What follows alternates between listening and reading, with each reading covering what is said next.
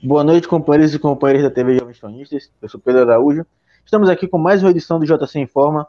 Hoje, no dia 20, 10 de, de junho de 2021, uma quinta-feira. Mais uma vez na companhia de Adriano Garcia. Adriano, eu, é, senti muita falta sua semana passada. Infelizmente, o dia em que você estaria aqui, uh, eu acabei tendo alguns problemas técnicos aqui em casa, alguns problemas de ordem de transporte mesmo. Acabei chegando tarde em casa, não pude apresentar o programa.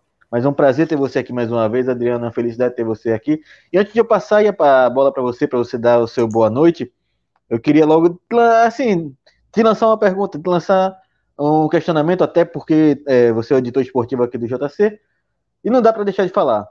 A Copa América de Futebol, que vai ser realizada de fato aqui no Brasil, inclusive agora o STF corroborou, o STF deu o aval para a realização da Copa América no Brasil. Queria ouvir de você a sua opinião em relação à realização da Copa América aqui no Brasil e também fale um pouco sobre a desistência de alguns patrocinadores que estão retirando aí suas marcas da não querem que suas marcas sejam exibidas na Copa América. Adriano, meu boa noite para você. Já já bota essa bola aí na fogueira para você. Boa noite, Pedro. Boa noite aos espectadores aqui da TV Jovens Cronistas. Uh, mais um dia aqui conosco aí nessa quinta-feira, né? Bom, é, é primeiro é, é, preciso que a gente tenha coerência com o que a gente diz, né? Eu né, tenho falado sobre isso, principalmente no JC Esportes, né? E tenho falado sobre isso no Twitter. Uh, eu quero tirar um pouquinho a responsabilidade do STF.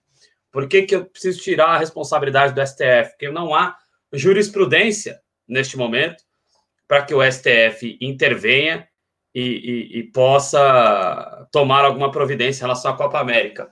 E por que, que não há jurisprudência no STF para a impedir a realização é, da Copa América? Porque não há lei no Brasil, né?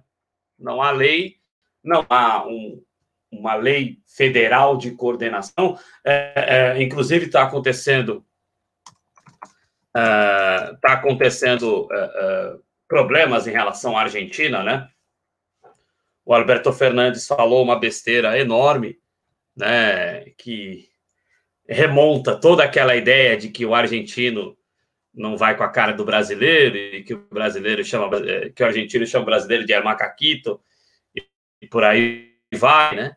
Mas é que a gente tem que elogiar o que tem que ser elogiado e criticar o que tem que ser criticado.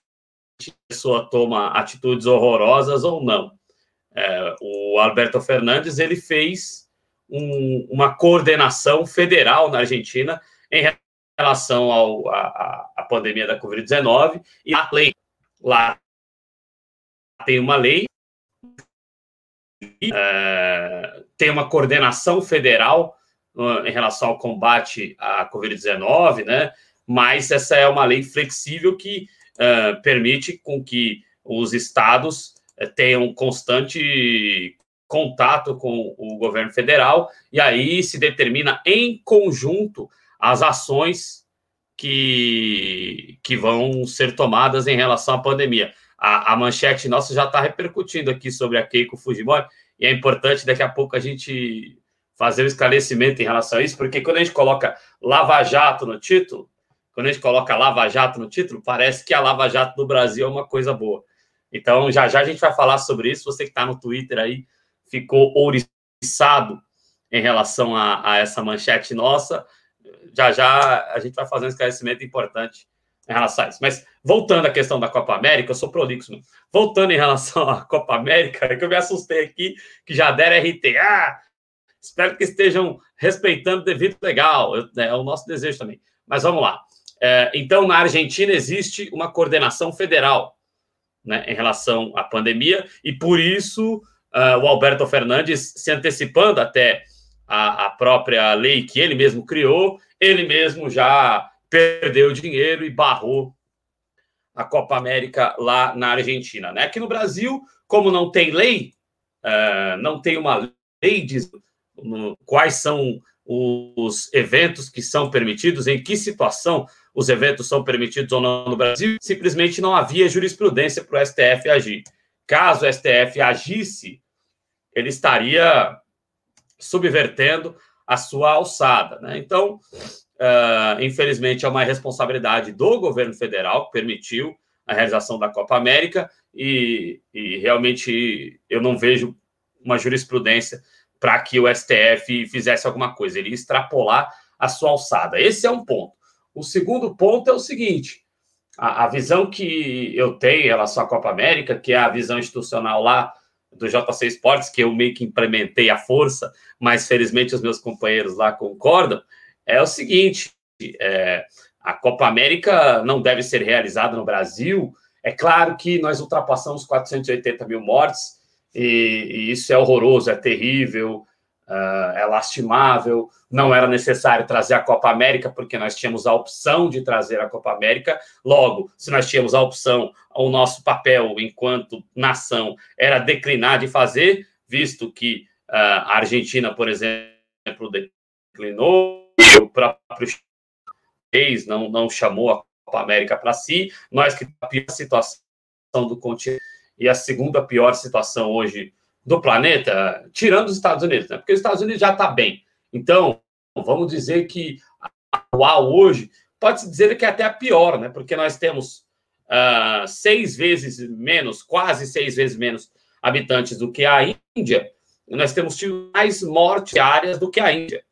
Né? Estava dando uma olhada essa semana e na semana, recorrentemente, nós estamos tendo aí 400, 300, 500 mortes a mais do que a Índia durante essa semana, né?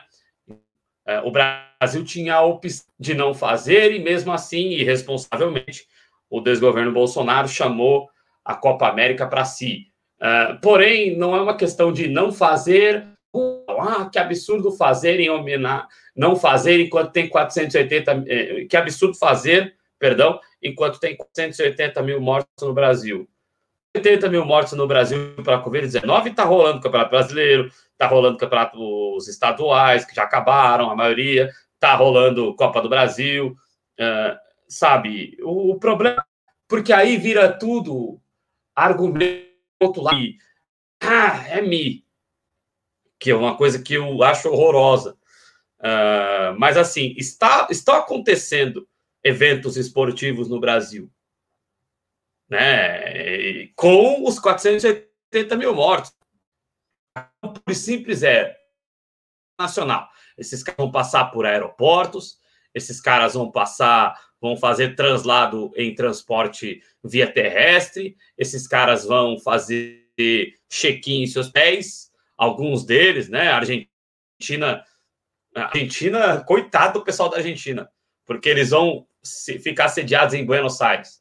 Aí eles vão pegar o avião vão vir para cá. Eles vão dormir dentro de um ônibus, eles vão dormir dentro do avião, eles vão descer do avião para jogar, sabe? Prudência dos argentinos, mas é, é uma coisa meio que inconcebível, né? Você, é, você vai ter que jogar no Maracanã, você vai ter que jogar no Newton Santos, lá no Engenhão, no Rio de Janeiro, em Engenho de Dentro. O cara vai descer do avião até ele chegar em Engenho de Dentro, capaz da WO, porque não deu tempo do cara chegar. O cara vai jogar a Amazônia recusou a Copa América, era o mínimo que tinha que fazer. O cara vai jogar na, na Arena Pantanal, sabe? Não tem logística para isso, mas enfim, é, né? Uh, então, uh, uh, o, mas outras delegações provavelmente irão se hospedar aqui no Brasil. Ah, Adriano, mas isso vai gerar empregos.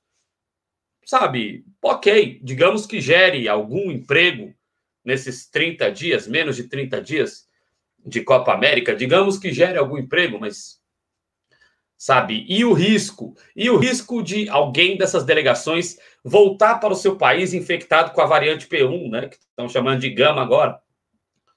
Então, o, o, a, a, minha discordância em relação à Copa América, ela é estritamente técnica. Ah, sabe, eu não vou aqui porque eu estou narrando o jogo de futebol brasileiro menos. Se eu pudesse, eu não narrar. Se, que se eu pudesse, né? A minha vontade era não narrar nenhum. Mas, como tem decisões acontecendo, a gente narra. Mas é, a galera que acompanha o JC Esportes deve ter reparado. Os jogos do Brasil que eu faço são a minoria, a minoria absoluta. Mas então o que acontece é o seguinte: uh, eu não vou nessa ideia de que, ah, que absurdo desrespeitar 470 mil mortes jogando futebol no Brasil, porque estão jogando futebol, jogando futebol no Brasil, estão jogando handebol no Brasil, estão jogando futsal no Brasil. O esporte continua. A questão é, nós não tínhamos nenhuma necessidade de trazer uma logística internacional para o Brasil agora. Se alguém de alguma delegação volta para o seu país infectado, a gente sabe que tem um delay, né, a partir de cinco dias ou mais ou menos, que a pessoa começa a sentir os primeiros sintomas. Se alguém volta para o seu país infectado com as variantes que estão circulando aqui no Brasil, aí eu quero ver aos testes seguidos. No Campeonato Brasileiro, a gente tem um monte de atleta infectado, a gente já teve técnico que morreu, a gente já teve, a gente está tendo vários jornalistas esportivos que estão morrendo aí porque estão tendo que, que continuar trabalhando a, a, até mais do, do, do, do que conseguem e, e, e, estão indo se deslocando até os estúdios. Então, sabe, esse negócio de protocolo rígido, é, o protocolo do, no Campeonato Brasileiro é rígido e tem um monte de a gente já teve um técnico que era de um time pequeno, mas faleceu, não importa. Então, eu sou contra a realização da Copa América no Brasil, estritamente para a questão técnica, porque nós não tínhamos nenhuma necessidade de trazer uma logística internacional para o Brasil, nove delegações internacionais para o Brasil neste momento. Uh, então, por isso, a, a, minha posição é de contrariedade. Não pretendo narrar a Copa América, não pretendo narrar a Copa América, só vou narrar a Copa América em duas possibilidades. Se chegar uma final Brasil e Argentina, aí talvez eu fique balançado de narrar. Vou confessar para você, porque né, né, ganhar é bom, ganhar da Argentina é ainda melhor, como já dizia aquele amigo meu. Talvez eu narre se for uma final Brasil e Argentina ou se algum patrocinador do JC Sports exigir. Fora isso, não existe possibilidade de eu narrar a Copa América, porque seria é, incoerente com o meu pensamento de que nós não tínhamos que trazer isso aí para o Brasil. É, acho que eu me alonguei um pouquinho, mas deu para deixar claro o meu ponto de vista, que é um ponto de vista estritamente técnico, e logo o pessoal não pode acusar de ser um mi, né? Não, não, você não precisa se é, preocupar em ter se alongado nada, né? eu que pedi aqui a sua opinião, e foi importante você ter falado tanto quanto falou, deixar sua opinião clara aqui, ah, é importante, a gente não, eu concordo com você, a gente não tá, devia estar tá, tá aqui realizando a Copa América de Futebol. Vou até mais no, no posicionamento pessoal. O Brasil não tinha ainda, não tem, continua não tendo há mais de um ano, ah, condições de realizar qualquer evento esportivo, seja ele do menor ou do maior alcance. A gente lembra aqui que na época em que voltaram as partidas de futebol no Brasil, tinha mil mortos por dia. Quando voltou o Campeonato Brasileiro, nós tínhamos 500 mortes por dia. Nós continuamos jogando futebol no Brasil com 4 mil pessoas morrendo todo dia. Então, não, não temos, o Brasil continua não tendo condições de ter nenhum evento esportivo. Infelizmente voltou. Infelizmente o lobby de, dos grandes times de futebol prevaleceu nesse momento. E não venham aqui dizer, tem muita gente que diz, ah, mas se não tivesse voltado ao futebol, os pequenos times iriam se acabar. Os pequenos times estão se acabando. Aqui o Salgueiro, que foi campeão pernambucano no ano passado, desistiu de disputar a Série D porque não tem condições financeiras. Porque não tem condições financeiras. A maior parte dos times de futebol do interior aqui de Pernambuco estão sem condições financeiras. O Central caiu para a segunda divisão do Campeonato Pernambucano. O Central, que é aí uma grande agremiação do futebol pernambucano, disputou já a Série A do Campeonato eh, Brasileiro, foi campeão da Série B já do Brasileiro. Um ano que foi muito controverso, porque os quatro times que subiram para a primeira divisão foram declarados campeões do futebol, eh, da segunda divisão. Mas ainda assim é um time de tradição e caiu para a Série B do Campeonato Pernambucano, a Série A2, porque está com crise financeira. Então, a volta do futebol foi meramente para favorecer os grandes times como o Flamengo, por exemplo, que inclusive agora o presidente do Flamengo está defendendo a volta do público aos estádios, Porque, segundo ele, Covid-19 é algo inevitável, que todo mundo vai ter. Eu não quero é, ter. É, é, é, Pedro, desculpa te interromper. Não. Mas vamos lá. O BAP falou isso aí. Ele é, é ele é vice-presidente de relações institucionais, se eu não estiver equivocado, do Flamengo, né? O cara é tão covarde que ele usa a sigla, ele não usa o nome dele. Ele, ele usa só BAP, né? Que é para ninguém ficar sabendo o nome dele. Ai, Adriano, se segura. O negócio é o seguinte. Dá, doeu até aqui onde estava doendo. Mas vamos lá. O negócio, o negócio é o seguinte. É, é aquela história, né? Quando você tem um container, né? Ah, alguém vai morrer. Morreram 10, né? É quando você tem uma, uma pandemia, alguém vai morrer, né? Vamos nos aproximar de um milhão de mortos. Né? Isso nós não ultrapassarmos, porque nós já temos.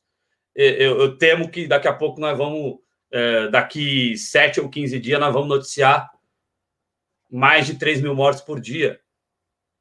Porque tá, não existe esse negócio de onda. O Brasil está num platô. Talvez a gente tenha ultrapassado uma primeira onda no momento em que nós, como o Pedro colocou aqui, tivemos 700, 600, 500 mortes por dia. Ok, que no mundo inteiro uh, a, a, gente aqui, por exemplo, se assustava quando a Itália tinha 500 mortes por dia. Ah, Adriano, mas a população da Itália é muito menor. É muito menor, mas vidas são vidas. A gente tem que se assustar com as mortes daqui também.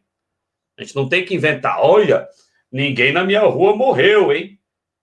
É, o filho da, o filho da minha vizinha que me pegou no colo acabou de morrer. Né? Então a gente tem que parar para achar que o mundo é, é, é, é a nossa a, a, porta da nossa casa para dentro. O mundo é o mundo. Abra sua janela. O mundo é muito além do que você pode ver no horizonte, como diria Roberto Carlos, que não é lá também muito da nossa laia. Mas o que acontece é o seguinte, cara, as pessoas têm que enxergar um pouco a, além do próprio nariz, né? E sim, estão morrendo muitas pessoas por, por conta de responsabilidade. Daqui a pouco a gente vai falar que o Bolsonaro né, é, quer desobrigar o uso de máscara. Você vai é, agora fazer uma identificação precisa das pessoas que já foram imunizadas para você desobrigar o uso de. Elas são a minoria. Ah, é depois da primeira ou é depois da segunda dose? Né? Porque as pessoas no Brasil é, elas são desestimuladas a tomar a primeira, a primeira dose, né? Por conta de, da, da política assassina que existe de comunicação uh, no submundo, né? Que é uma política extraoficial. Ela recebe nosso dinheiro, o nosso dinheiro, Pedro, o seu, meu dinheiro, está indo para fazer fake news para o WhatsApp e para financiar canais uh, que são canais bolsonaristas, né? Está fazendo isso com o seu e com o meu dinheiro que não votamos e jamais votaríamos no assassino.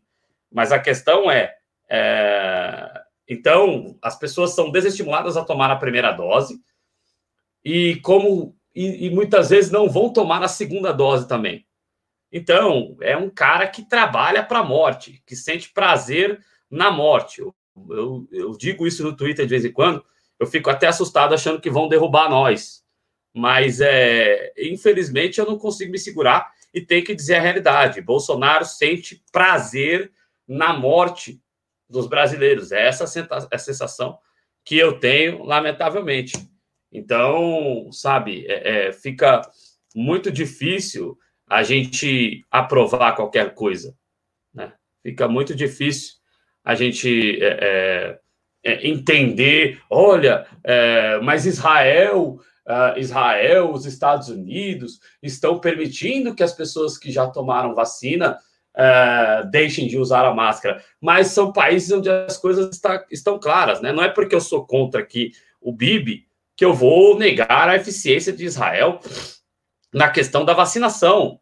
Nisso a gente tem que parabenizar o cara, né? E, e isso é patriotismo de verdade, né? Os caras, os caras matam todo mundo, os caras matam lá os palestinos, né? os Estados Unidos mata todo mundo e ajuda a matar os palestinos também. Não é porque o Biden entrou que deixa de ajudar. Né? Tanto é que quem negociou uh, o cessar-fogo foi o Egito, não foi os Estados Unidos, ainda que os Estados Unidos tenham levado o crédito nas maioria, na maioria das agências internacionais, quem negociou isso foi o Egito. Mas o que acontece é o seguinte: é, é, os caras, pelo menos, eles são patas defender os seus, né? eles defendem a sua população. O Bolsonaro não é patriota, porque ele, ele gosta de matar a sua população. Essa é a sensação que eu tenho. Então, sabe, é, é, é, é complicado. Então, em relação ao que disse o BAP, Pedro, desculpa a interrupção longa, mas assim, não esperava outra coisa de quem brincou com a morte de 10 crianças queimadas no ninho do urubu.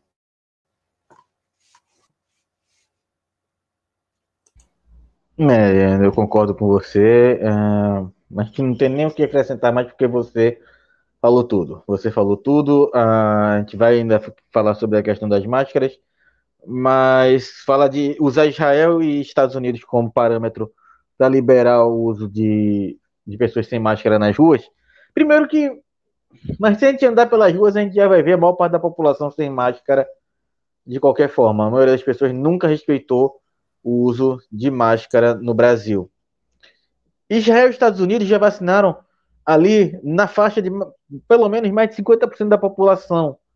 Os Estados Unidos e alguns estados já chegou nessa parte também. É normal que eles liberem o uso de máscara nas ruas, já que eles imunizaram mais da metade da população deles. No Brasil, nós não conseguimos imunizar nem 11% da nossa população. 11% da população brasileira não está imunizada. É, nós, nós, não conseguimos imunizar nem 11% da nossa população. Nós temos aí mais de quase, é, quase 90% da nossa população que não está imunizada. E lembrando aqui que a imunização completa só se dá com as duas doses. Ah, mas aí tem 20%. Não, o 20% é a primeira dose. 20% é a primeira dose. Seis meses de vacinação quase, Adriano. Seis meses. E aí tem gente querendo voltar os estados têm querendo liberar o uso de máscara, sabe? No Brasil, nunca foi fácil de explicar e continua cada vez menos fácil de explicar. Uh, depois dessa pequena tragediada aqui, perdão a jogar essa bola quente para você, essa bola curva aí para você, Adriano, logo no começo do programa.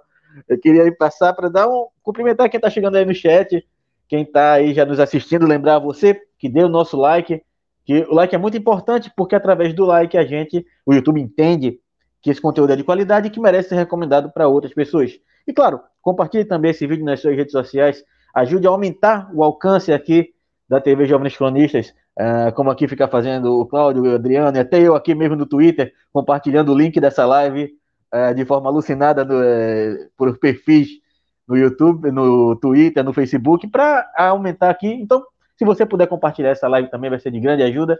E claro, aqui embaixo você vai encontrar também outros modos de apoio, como a Vaquinha, a Chave Pix, o Apoia-se.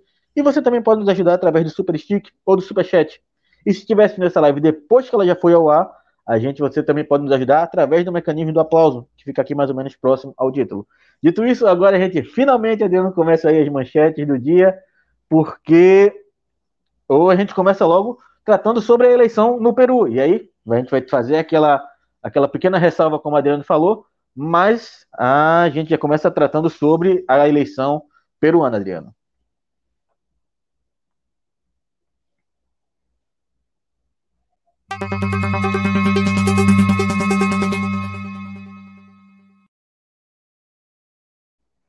Porque o promotor da Lava Jato peruana é, pediu a prisão da candidata Keiko Fujimori em plena disputa pelas eleições presidenciais.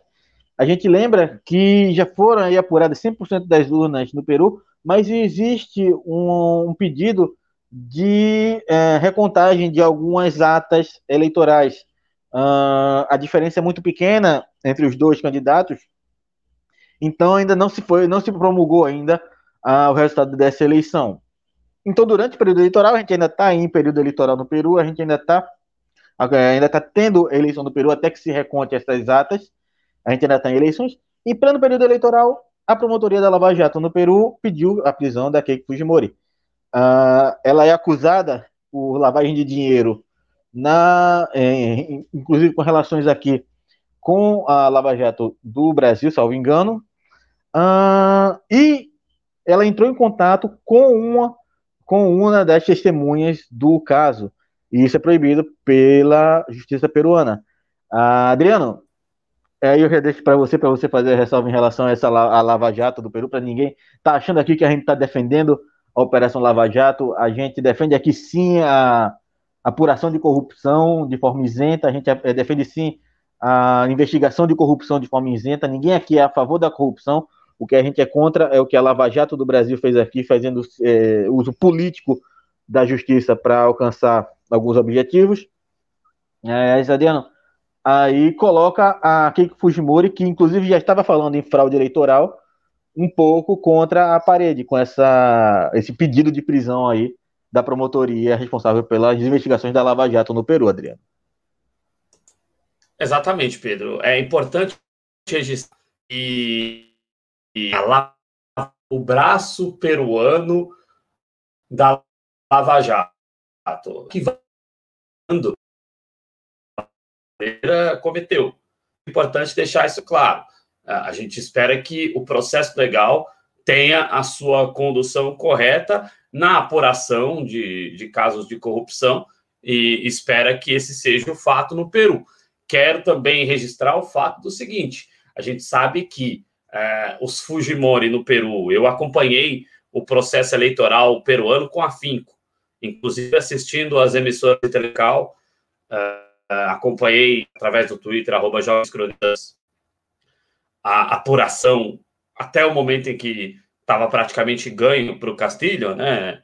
E agora tem aí essa recontagem de atas, né? Que eles reclamaram que olha, anularam as nossas atas, inclusive um, um âncora da, do canal N foi um dos poucos que demonstrou isenção e arrebentou com o representante do partido da Fujimori, né, dizendo que, olha, porque ele reclamava que 1.300 atas teriam sido, uh, porque ele reclamava que todas as atas que tinham sido impugnadas, né, por que, que há impugnação de atas? A impugnação porque pode ser, é, pode ser fraude, pode ser um, um, voto não legível, enfim, né? Voto em cédula, a gente sabe como é que funciona o voto em cédula. Existem várias possibilidades de problemas, de erros. Então, ele, ele, ele disse que as atas que tinham sido é, afetadas tinham sido só as atas da região de Lima, que é onde a Keiko teve votação, e não corresponde à verdade.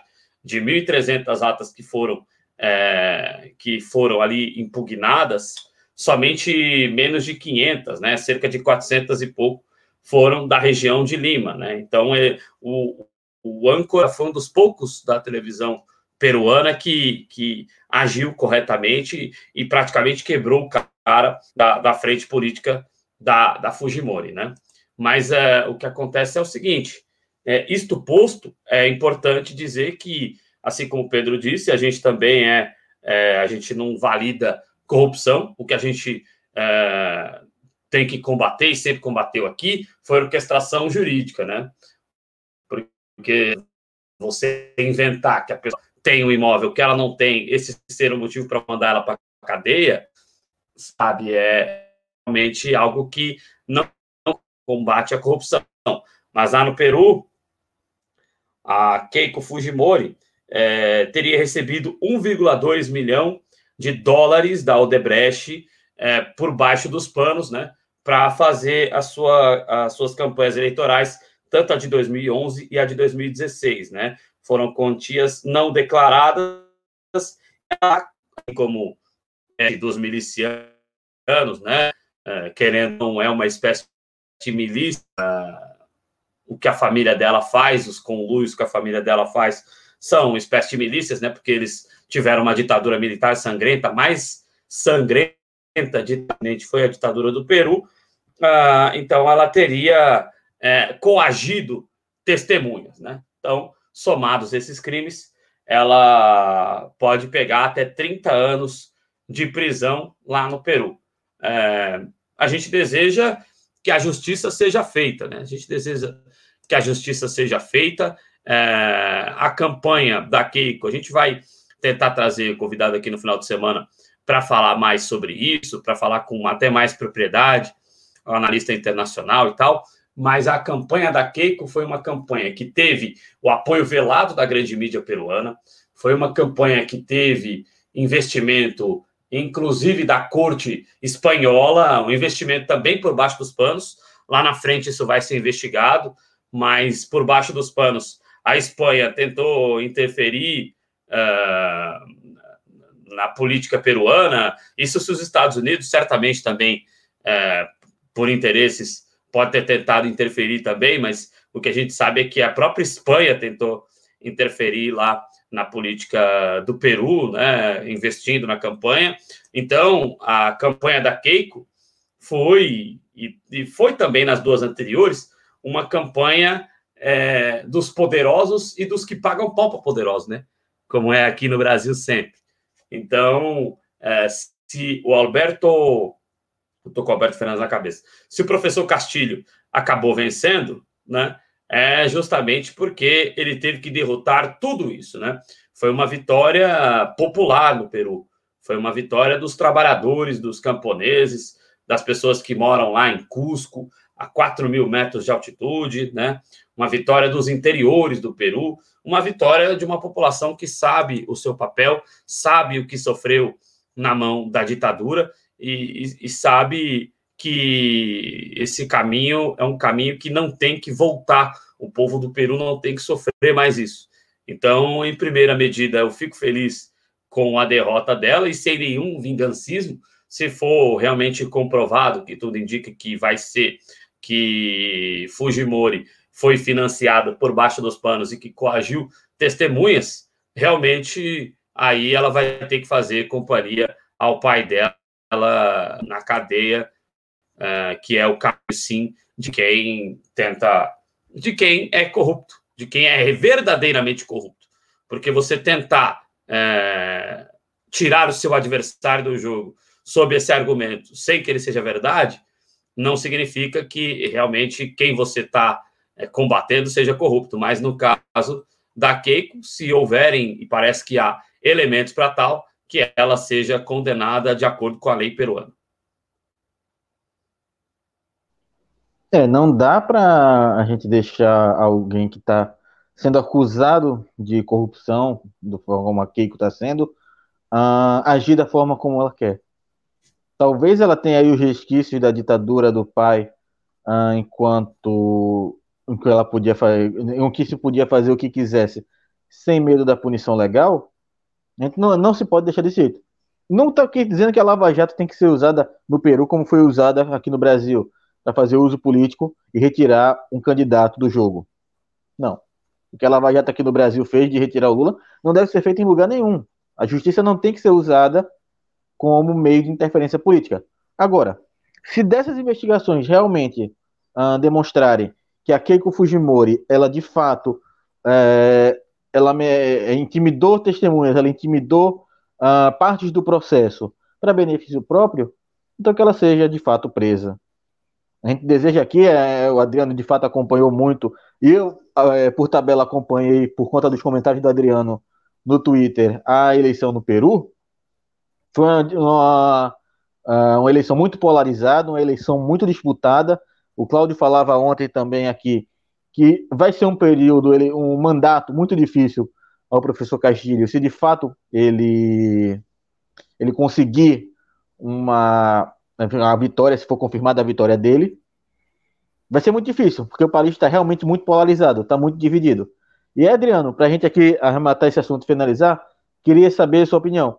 Você acredita que, por exemplo, no Peru, vamos ter o que aconteceu um pouco aqui no Brasil? Inclusive, a Ana Cesarino, ela colocou aí perguntando se a Keiko está dando uma de Aécio, porque ela de fato é. também já questionou o resultado das eleições.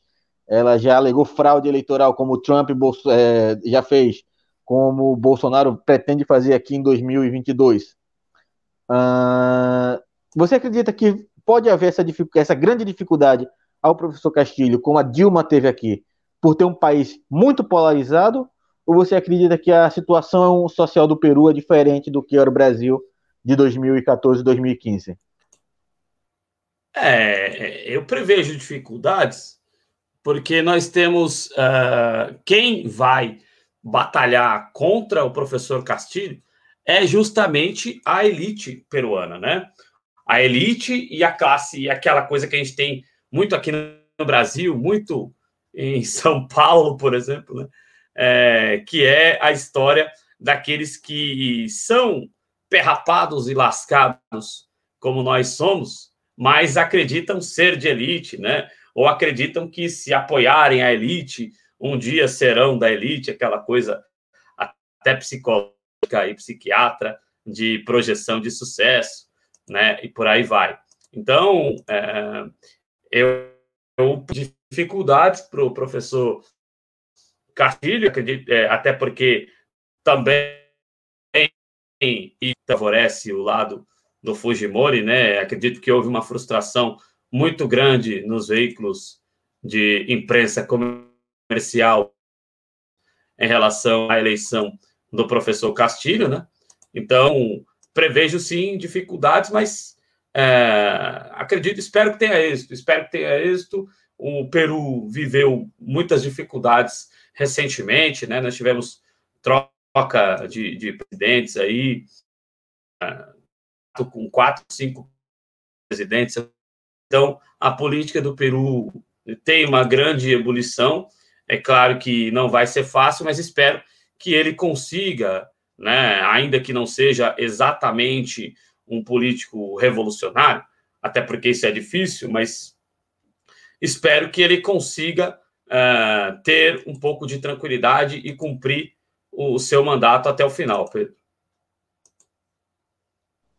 É isso aí, o que a gente deseja aqui ao professor Castilho, que a esquerda peruana consiga tirar o país dessa crise, é, dar uma condição de vida digna, principalmente ao povo do interior do Peru. Ah, e a gente vai ficar sempre acompanhando aqui, inclusive o desfecho desse, é, desse pleito, que vai ser feito ainda com a, com a, validação ou não das atas eleitorais, e também é, a posse e a, a, sucessivamente o governo que o professor Castilho vai, enfim, vai chegar a ter. Adriano, se tiver alguma coisa ainda a acrescentar sobre o caso da Keiko, o microfone é seu, sinta-se à vontade. Não, e uh, a gente poder concluir essa, esse bloco internacional, né? A, a vitória do professor Castilho é uma vitória que dá uma indicação positiva, né? Dá uma indicação positiva em relação à América Latina, né? Nós já tivemos no Chile a queda da, da Constituição, é, da Constituição é, do Pinochet, né? Agora essa vitória no Peru, é, também temos é, é, outros movimentos que são movimentos que dão uma indicação de, de melhorias, né? De, de melhorias nesse aspecto da recuperação do, da capacidade da esquerda de, de vencer eleições na América Latina, saindo um pouco daquela onda de direita, né? Uh, nós tivemos, por exemplo, no México, é, uma importante vitória nas eleições parlamentares que aconteceram no mesmo domingo é, do que no Peru, no próprio domingo passado. Uma, uma derrota importante do Obrador nesse sentido, né? Então, vitórias parlamentares e vitórias também em alguns estados é, por parte do, da, da, de movimentos mais à esquerda, né? Então, eu acho importantes esses movimentos que estão acontecendo nos países latinos de recuperação é, da esquerda. É importante tirar o poder da mão da direita, né?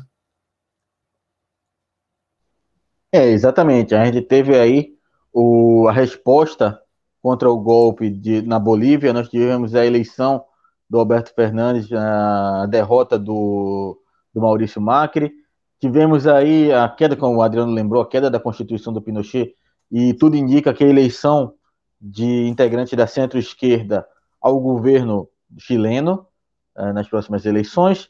Tivemos agora a vitória do professor Pedro Castilho, a vitória da esquerda nas eleições do, eh, no México e esperamos aqui que em 2022 nós vejamos a derrota do fascista Jair Bolsonaro nas urnas. Apesar de sabermos o discurso que vai ser usado, que foi o mesmo discurso usado pelo Trump, o mesmo discurso usado pelo Netanyahu, o mesmo discurso usado agora pela Keiko Fujimori. Uh, alega fraude nas eleições porque eles nunca conseguem aceitar a derrota. Assim como a Aécio Neves não aceitou a derrota lá em 14. Antes da gente passar aí, Adriano, para a próxima. Ô, Pedro, só, só, um adendo para a gente poder encerrar, né? Tem sempre essa polêmica se o, se o Obrador ele é de esquerda. Os padrões mexicanos, ele até é de esquerda, vamos dizer assim, né? Mas muita gente do campo da esquerda ficou decepcionado com o Obrador. É, temos que analisar com calma, porque as informações que vinham do México é de que teria um campo mais à esquerda do que o dele saído vitorioso das eleições é, parlamentares e eleições de governos e prefeituras lá, é, de governos de estados e províncias lá no, no México, né? Mas aí a gente tem que analisar com, com um pouco de calma essa questão para ver se é isso mesmo. O fato é que, é, para quem esperava um obrador de esquerda, acabou se frustrando um pouco nas suas expectativas, né, Pedro? É importante fazer essa correção, que daqui a pouco, ah, você está chamando o obrador de extrema-direita. Não, estou dizendo que o obrador não atendeu às expectativas do campo político à esquerda, de que seria o primeiro, o, o primeiro em muito tempo, né? mas enfim, seria o presidente mexicano eleito pela esquerda, essas expectativas não foram atendidas como muitos esperavam. É, é esse o ponto que, que, a gente precisa deixar claro para o espectador do, da TV Jovens Cronistas.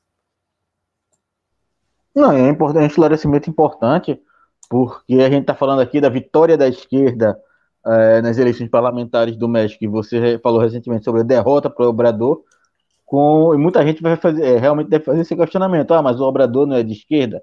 Não, ele está falando de um campo mais à esquerda do que o Obrador, que não conseguiu suprir, que não conseguiu colocar ah, as demandas da esquerda, o que se imaginou que ele fosse é, implantar no México, ah, como muita gente imaginava. Não foi o governo à esquerda que se imaginava para o México. E agora, talvez com essa vitória das, das esquerdas mais à esquerda, ah, em províncias e parlamentarmente falando, talvez indique uma guinada ainda mais à esquerda para o México nas eleições, uh, vindo nas eleições federais que podem que vão vir mais adiante. Uh, antes de passar para a próxima manchete, queria só cumprimentar o companheiro Joabilê Alves, que está por aí. Joabilê, meu abraço para você, seja muito bem-vindo. Assim como a companheira Ana Cesarino, que a gente já citou aqui no ar. Ana, seja muito bem-vinda, é um prazer ter você por aqui. O companheiro Rony Herget também chegou por aqui. Rony, Seja muito bem-vindo, é um prazer ter você por aqui. Assim como a Ana Cesarino, que também. Ana Cesário, perdão. Ana Cesário, que também chegou por aqui. Ah, Ana Cesarino, Eliana, né? Eliana Cesário. Perdão aí, Eliana, perdão mesmo. Companheiraça aí, Eliana. Prazer ter você por aqui. Meu boa noite para você. E é isso aí, Adriana. A gente segue em frente porque ah, o Bolsonaro vai voltar a fazer uma daquelas motociatas dele, como ele fez no Rio de Janeiro recentemente. Só que agora. No dia dos namorados, né? Todo, todo, dia dos namorados. todo mundo encoxando ele no dia dos namorados. Que gostoso. Que gostoso. todo mundo menos a Michelle. A Michelle ah, provavelmente Michelle... tá com ótima terra, mas eu não, vou, não vamos entrar nesse assunto aqui. Ela que se resolva mas com ótima certamente terra. estará satisfeita também, né? mas havia um, um atrito entre os motoqueiros e o organizador da tal motociata.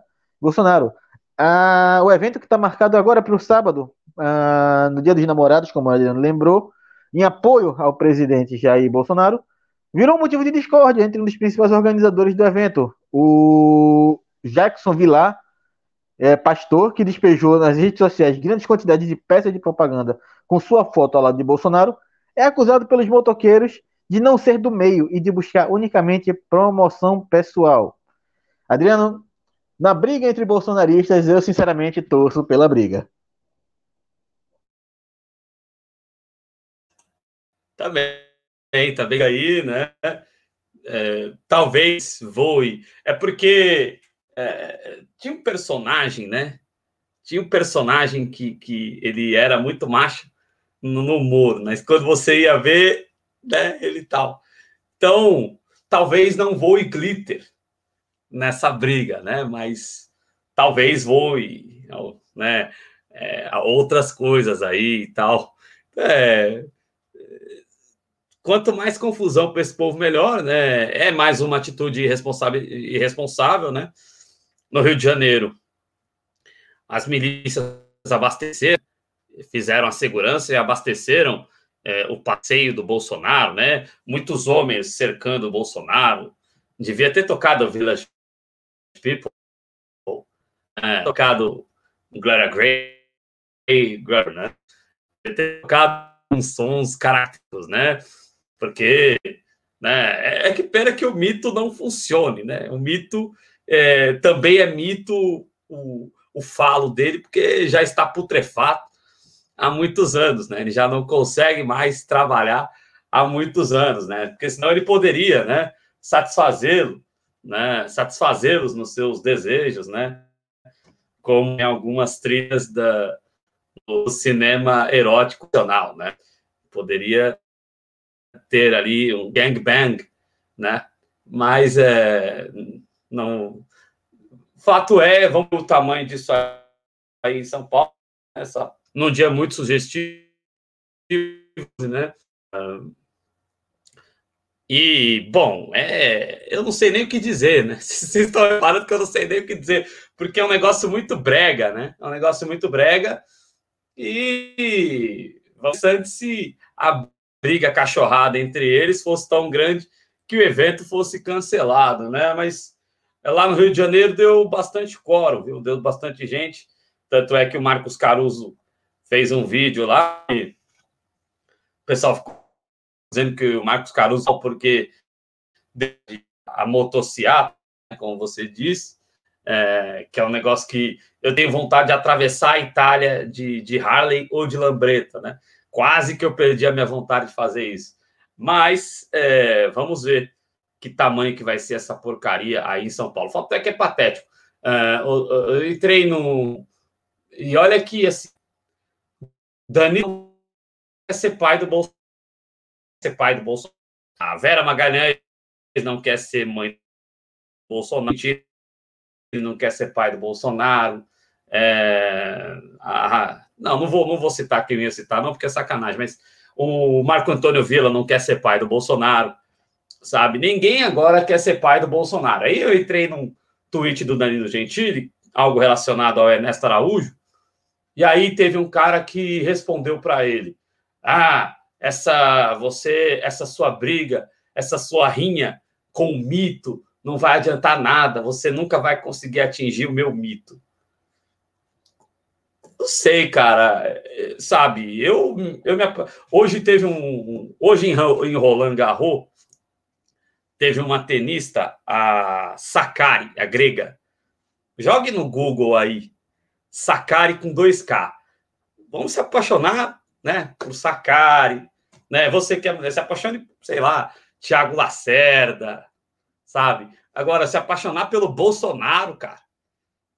Aí, aí é avacalhar, cara. Aí é avacalhar, cara. O meu mito, cara.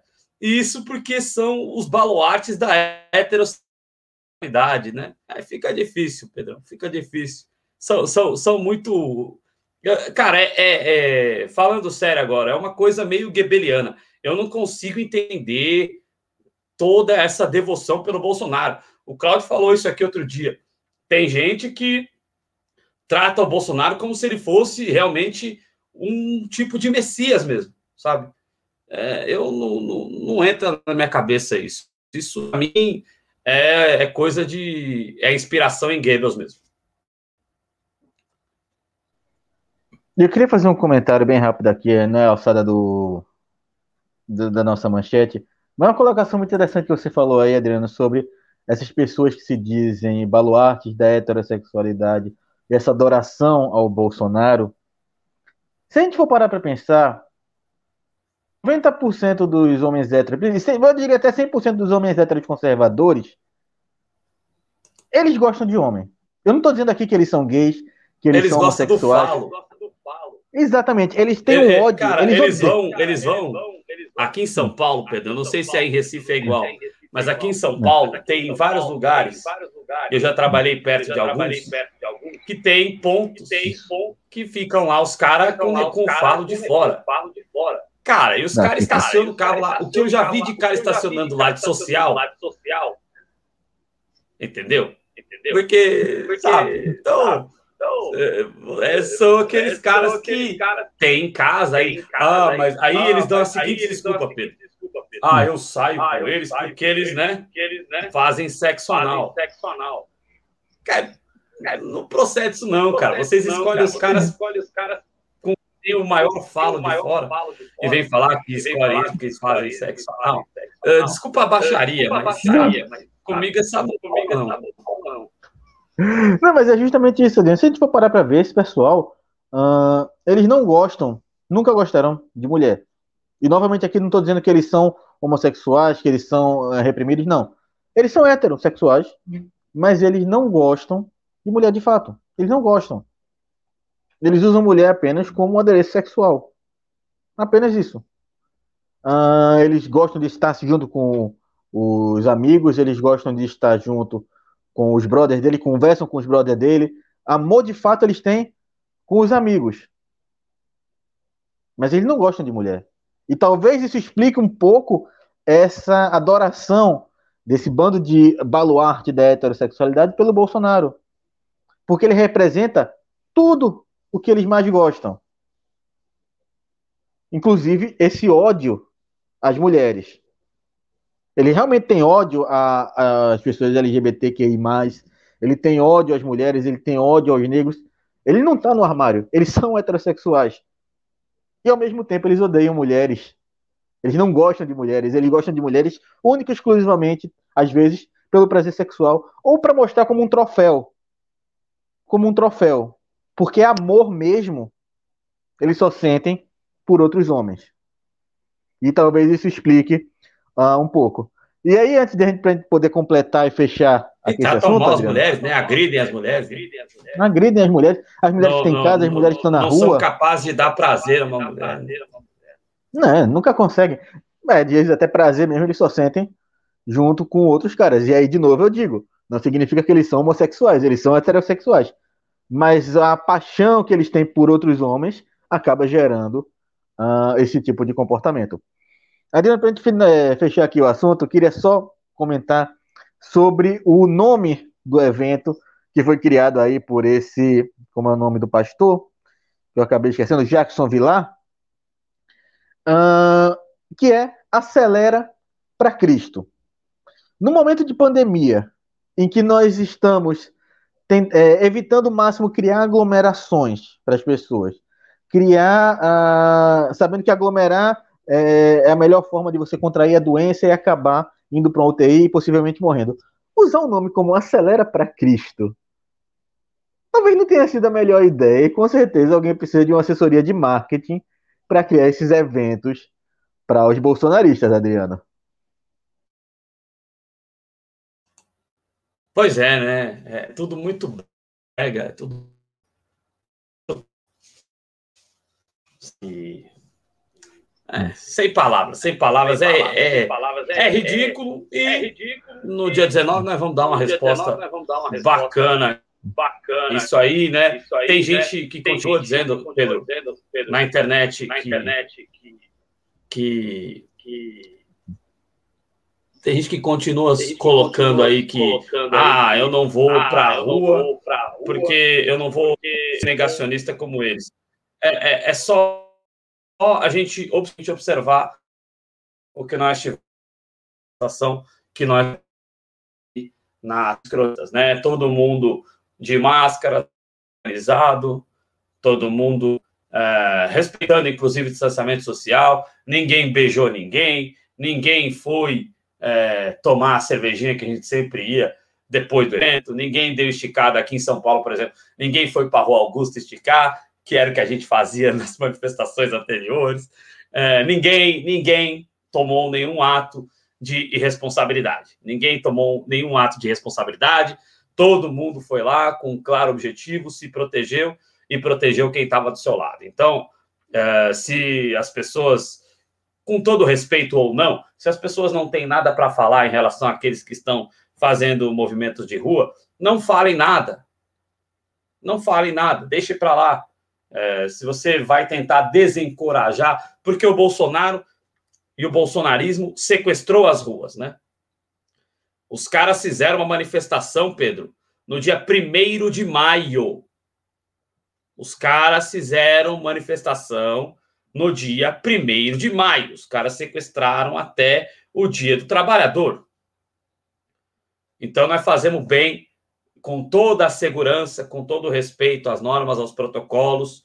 Ninguém vai beijar ninguém, repito, uh, ninguém vai abraçar ninguém. Todo mundo vai lá com um objetivo muito claro e, e se cuidando e cuidando do próximo. Então, se alguém que é contra ir para a rua ou se tem medo de ir para a rua, né, se for para falar alguma coisa no sentido de desencorajar os outros, não fale nada. Se não quiser assistir, nós estaremos cobrindo no dia 19 novamente. Os canais grandes estarão também cobrindo, né? Eles têm mais glamour, a galera muitas vezes prefere no canal grande porque tem mais glamour.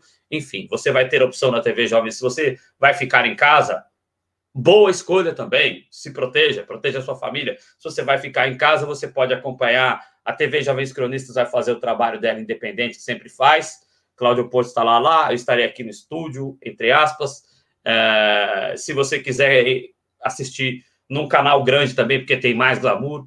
Assista lá, problema seu ou solução sua, e, e, e vamos respeitar quem para construir. Não, nem acho que o Bolsonaro, o Lula até foi criticado, mas o, o, Lula sempre foi muito claro, por exemplo, quando colocou que, olha, uh, nós estamos em junho se começar o processo agora, não dá nem tempo, porque daqui a pouco tem eleição não dá nem tempo. Então, uh, mas as manifestações são importantes para construir a derrota do Bolsonaro em 2022 e, e, e são importantes para manifestar a nossa indignação com tudo que está acontecendo no Brasil, com sente prazer em matar os brasileiros. Então, é, vez, se a pessoa não quer ir, pessoa tem medo de ir, não vá. Assista em casa ou não assista, mas não precisa desencorajar aquelas pessoas que estão na luta, na batalha para o povo brasileiro. Não é só os de verde e amarelo que sequestraram o Brasil junto com o Bolsonaro. O povo brasileiro é muito mais do que essa horda de canalhas que apoia o genocídio e o desrespeito aos brasileiros, Pedro. É isso aí, isso aí. A gente tem todas as pessoas que vão estar nas ruas, que querem estar nas ruas dia 19. A gente não está nas ruas pra, simplesmente para apoiar um, um, genocida, como vão fazer agora no Dia dos Namorados. A gente vai às ruas lutar pelo nosso direito e entre esses direitos, o direito também à vida. Ah, então, todo apoio às pessoas que vão estar lá dia 19. Ah, importante que vocês estejam. Se você não, não se sentir seguro e quiser ficar em casa, fique em casa, mas não tentem aí uh, desestimular ou desencorajar as pessoas que vão estar nas ruas no dia 19.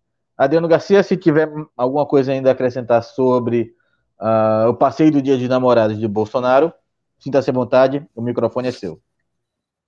Eu quero só para a gente poder passar para o próximo assunto, dar uma notícia de última hora sobre um dos namorados do Bolsonaro, é, Amoedo.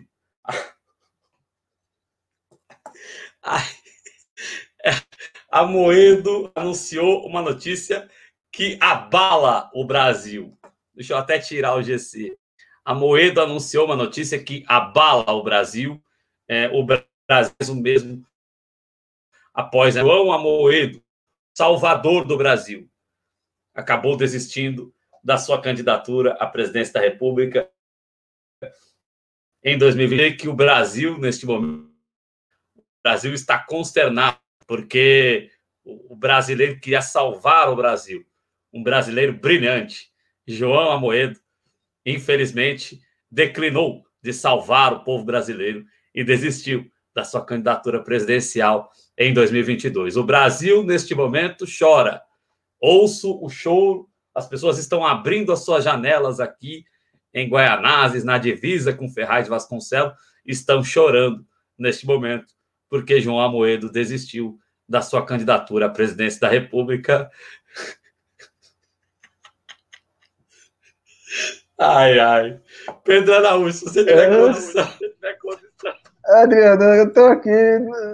Não sei mais o que falar. Acho que a gente pode encerrar o JC Informa hoje, porque eu acabei de perder minha única opção de voto aí, João Moedo, grande figura aí que iria salvar o Brasil do bolsonarismo. Eu, sinceramente, acho que a gente perdeu a razão de estar aqui, já que o grande João Moedo não vai mais disputar as eleições em 2022. Chorando, é realmente uma perda. Tô chorando, Pedro. Tô chorando. Também tô aqui, eu tô. Como a gente vai ficar Adriano, sem ver no guia eleitoral? Aliás, acho que nem guia eleitoral ele ia ter, porque eu não sei se a representação parlamentar do novo dá para isso. Mas a gente perde de ver aí esse grande sotaque de Ipanema chiando no guia eleitoral, com suas ideias neoliberais de empreendedorismo. Eu, sinceramente, Adriana, não sei como é que vai ser das eleições de 2022 sem João Moedo como candidato. Acho que é, é isso aí é o que o Bolsonaro está dizendo, é fraude. João Amoedo não vai ser candidato. Essas eleições não podem ser válidas. É fraude eleitoral. João Amoedo não ser candidato. De, depois é, dessa notícia nunca mais será o mesmo. Depois dessa notícia bombástica aí, Adriano, a gente queria cumprimentar VK que está por aqui, chegou por aqui. Sinto muito ter chegado aqui com a notícia tão triste como essa da, da saída, da desistência de João Amoedo enquanto candidato à presidência da República para 2022. É realmente uma grande perda, mas, como diria Fred Mercury, o show tem que continuar. Infelizmente, apesar dessa grande perda, a gente tem que continuar aqui o programa. Show must go on. Por... Show must go on. Uh, porque falando de eleição, foi até importante, Adriano, já pode fazer o link direto aí, que agora a gente vai falar justamente sobre eleições, sobre alianças eleitorais. Porque hoje o presidente Lula esteve no Rio de Janeiro para reunião, uma reunião política, uma reunião política de fato, já ali costurando alianças para o ano de 2022. A gente já sabe ali, já existiu uma grande aproximação entre o Lula uh, e o Marcelo Freixo, desculpe aí, uh, o Lula, o Marcelo Freixo, e agora o Lula esteve se reunindo lá com o Freixo, com a Jandira Fergali, com o Alessandro Molon e outros quadros do PSOL, PSB e PCdoB.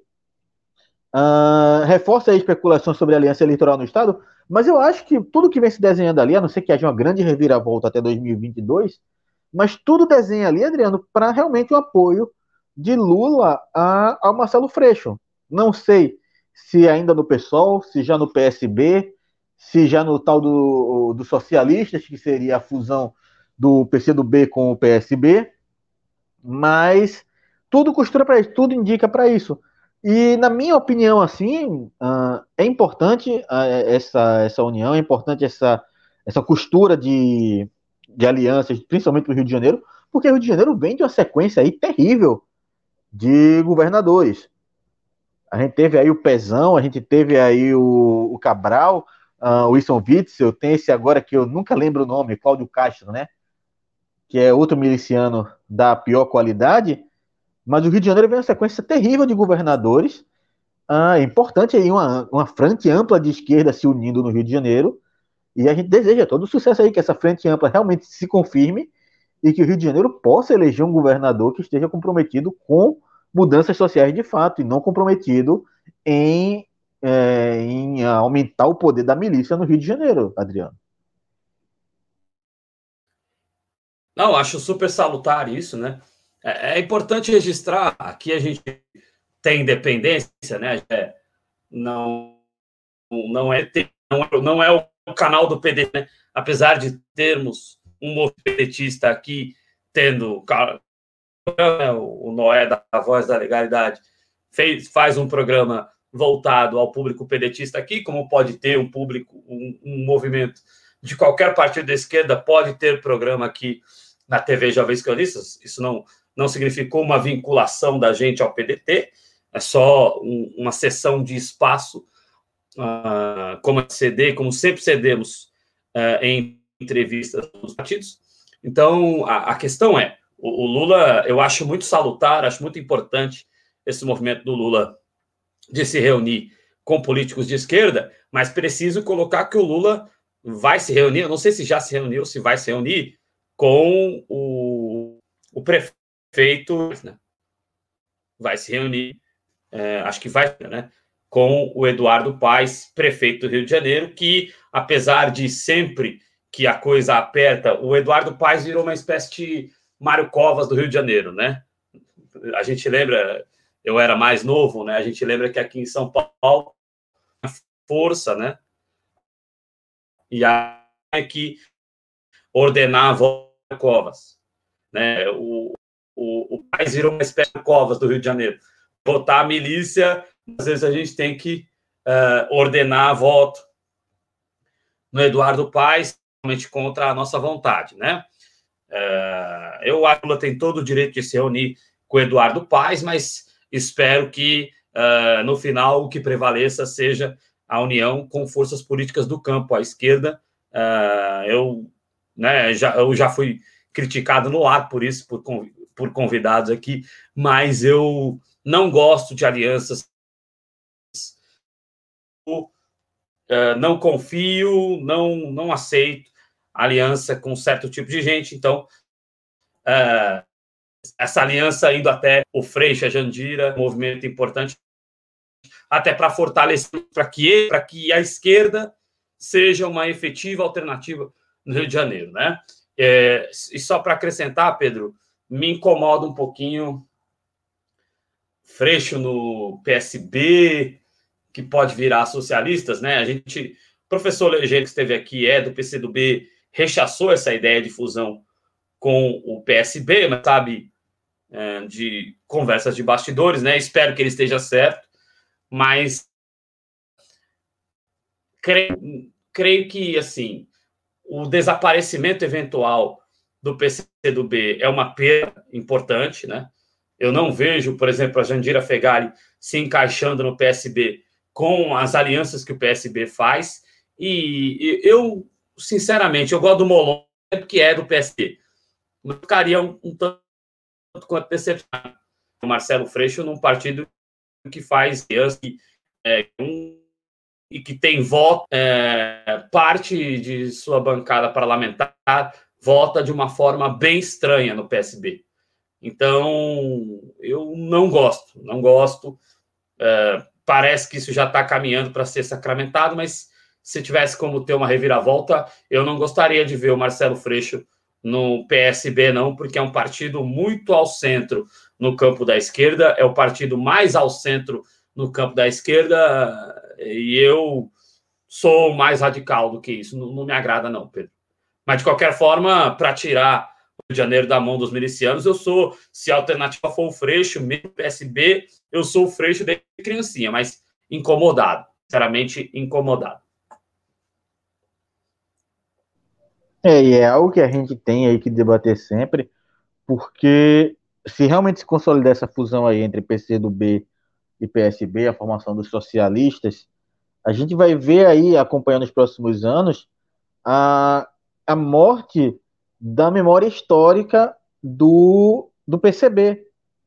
Porque o PCdoB que se uh, que pega para si, é, reivindica para si a história do PCdoB do PCB vai se fundir com o PSB e formar os socialistas, e o próprio PCB, o PCBão, aquele ali, uh, aquele que de fato manteve a sigla uh, do partidão da, do, do século passado, vai acabar vindo a desaparecer por conta da cláusula de barreira. Então a gente vai acompanhar a morte da história do PCBão, da memória histórica do PCBão, que vai só, só se fundir aí com o PSB numa. Apesar desse nome socialistas, vai estar ali pendendo mais ao centro com a fusão do PCdoB com o PSB e o desaparecimento do PCB por conta da cláusula de barreira, se tornando aí talvez mais um, uma frente revolucionária, a frente de protesto, do que de fato um partido político, o que para mim é uma pena. Para mim, de fato, é uma pena, porque por maiores discordâncias que eu tenha com o PCdoB, Uh, ah, para mim sempre foi muito importante, sabe, Adriano? Até naquelas manifestações, uh, o símbolo da foice e o martelo do PCdoB, assim como o símbolo da foice e o martelo das bandeiras do PCB presente nas manifestações. A gente sabe que o PCdoB é um partido com é, politicamente falando, eu não estou falando aqui da ideologia, não estou falando aqui da importância, estou falando politicamente aqui com representação partidária parlamentar, o PCdoB sempre teve mais é, dessa relevância do que o PCB. Então a gente vê esse sumiço, esse desaparecimento de um símbolo histórico aqui no Brasil, para mim é triste. Então eu realmente espero que não se, não se concretize essa fusão. Concordo com você, eu não queria ver o Freixo no PSB, se ele de fato for, e essa for a opção para tirar o crime da, do governo do Rio de Janeiro, então a gente vai apoiar de qualquer forma, seja no PSB, seja no PSOL, seja no PCdoB, mas a gente não queria, eu realmente não queria também, eu não queria a presença do Freixo. Agora você falou, tocou muito é, no assunto do Eduardo Paes, foi importante, porque o Eduardo Paes saiu do DEM e se filiou ao PSD do Gilberto Kassab. Uh, e o Lula já, se, já acenou ao PSD, uh, ah, sugerindo aí o lançamento da candidatura do Alexandre Calil, do PSD também, ao governo de Minas Gerais. Você vislumbra aí, apesar de concordar com você, não gostar dessas alianças com partidos do centro, com partidos golpistas, eu também não gosto, eu concordo com você, mas você vislumbra também o lançamento de um nome à esquerda com o Marcelo Freixo, mas uma vice, uh, o vice na chapa, por exemplo, do PSD do Gilberto Kassab, Adriano? É, a gente está vendo essa aproximação, né? Eu, tô, eu não gosto, mas eu não posso aqui negar os fatos, né? Inclusive, é, o Kassab é muito inteligente, né? Então ele, a gente está vendo acenos. É, basta a gente olhar para a CPI, né, Pedro? É, se a gente observar é, a atuação tanto do Omar Aziz quanto do Otto Alencar, o, o, eles estiveram no pré-rô, os dois, né? Foram.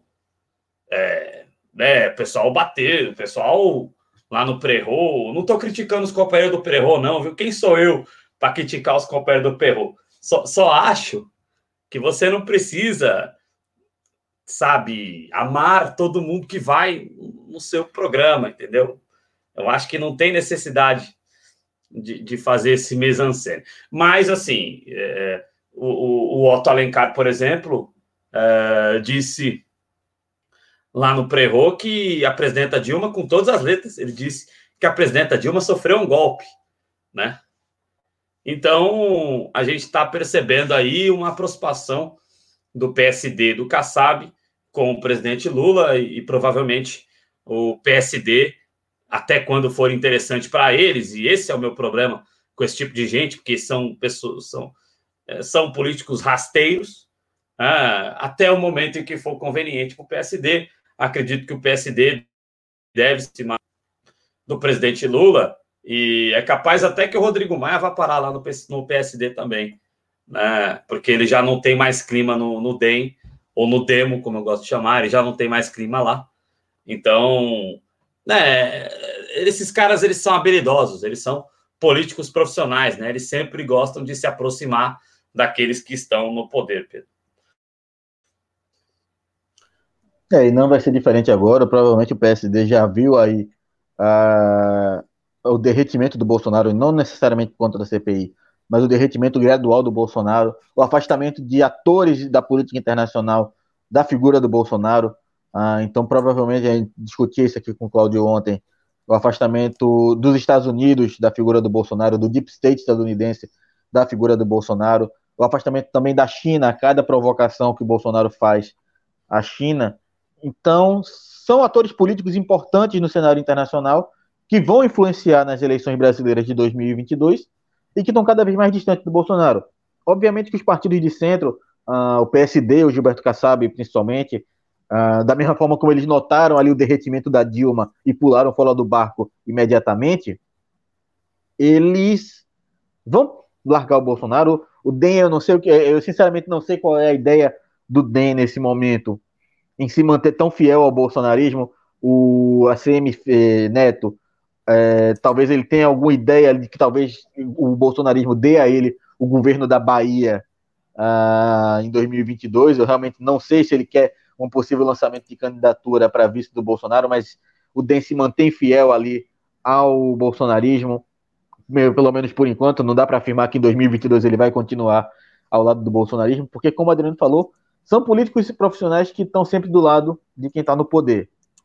Talvez faça como o MDB da vida, que se divida e fique metade na oposição, metade no governo e ganhando, ganhando dinheiro de todos os lados. Essa é a verdade. A gente tem que acompanhar.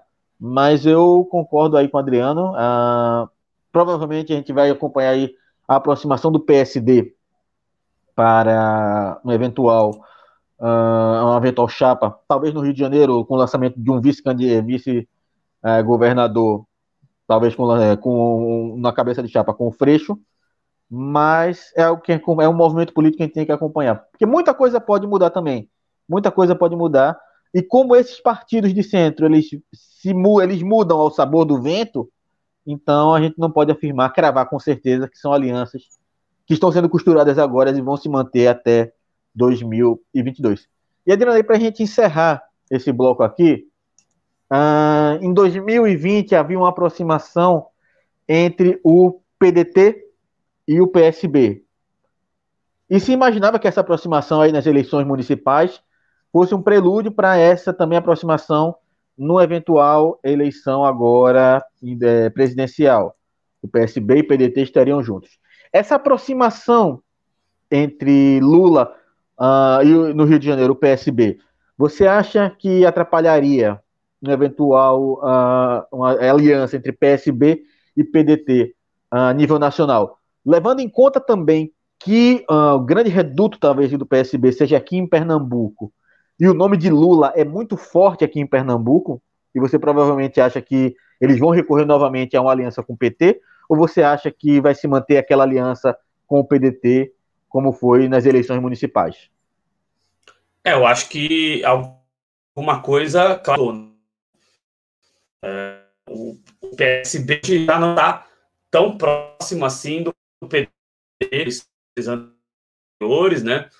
A gente ontem, acho que deve ter sido anteontem, porque ontem eu estava muito mal, né? Então deve ter sido ontem, é, deve ter sido anteontem, perdão, do Antônio Neto com Ouro, né? Neto do PDT, né? Mas, enfim, eu vejo hoje do PSB, até pelo aspecto da, dessa ideia de absorver, né? Seria o céu. Quem, quem assistiu Dragon Ball vai se lembrar, né? É, você se fundir com o PSB, ainda mais com o PC do B, não é uma fusão, né?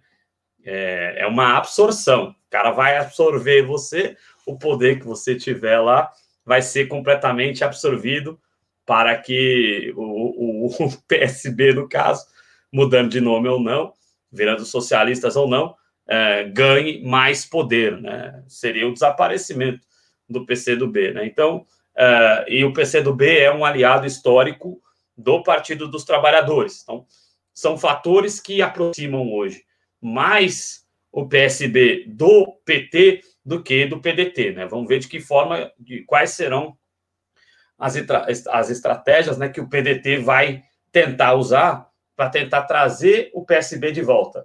Mas a gente sabe que o nome do Lula na disputa ele é um nome que tem uma força muito grande. Por mais que alguém possa dizer que o PT não tem projeto, o que, na minha visão, não corresponde à verdade, pode não ter o projeto exato que eu quero, que, que alguém queira, né?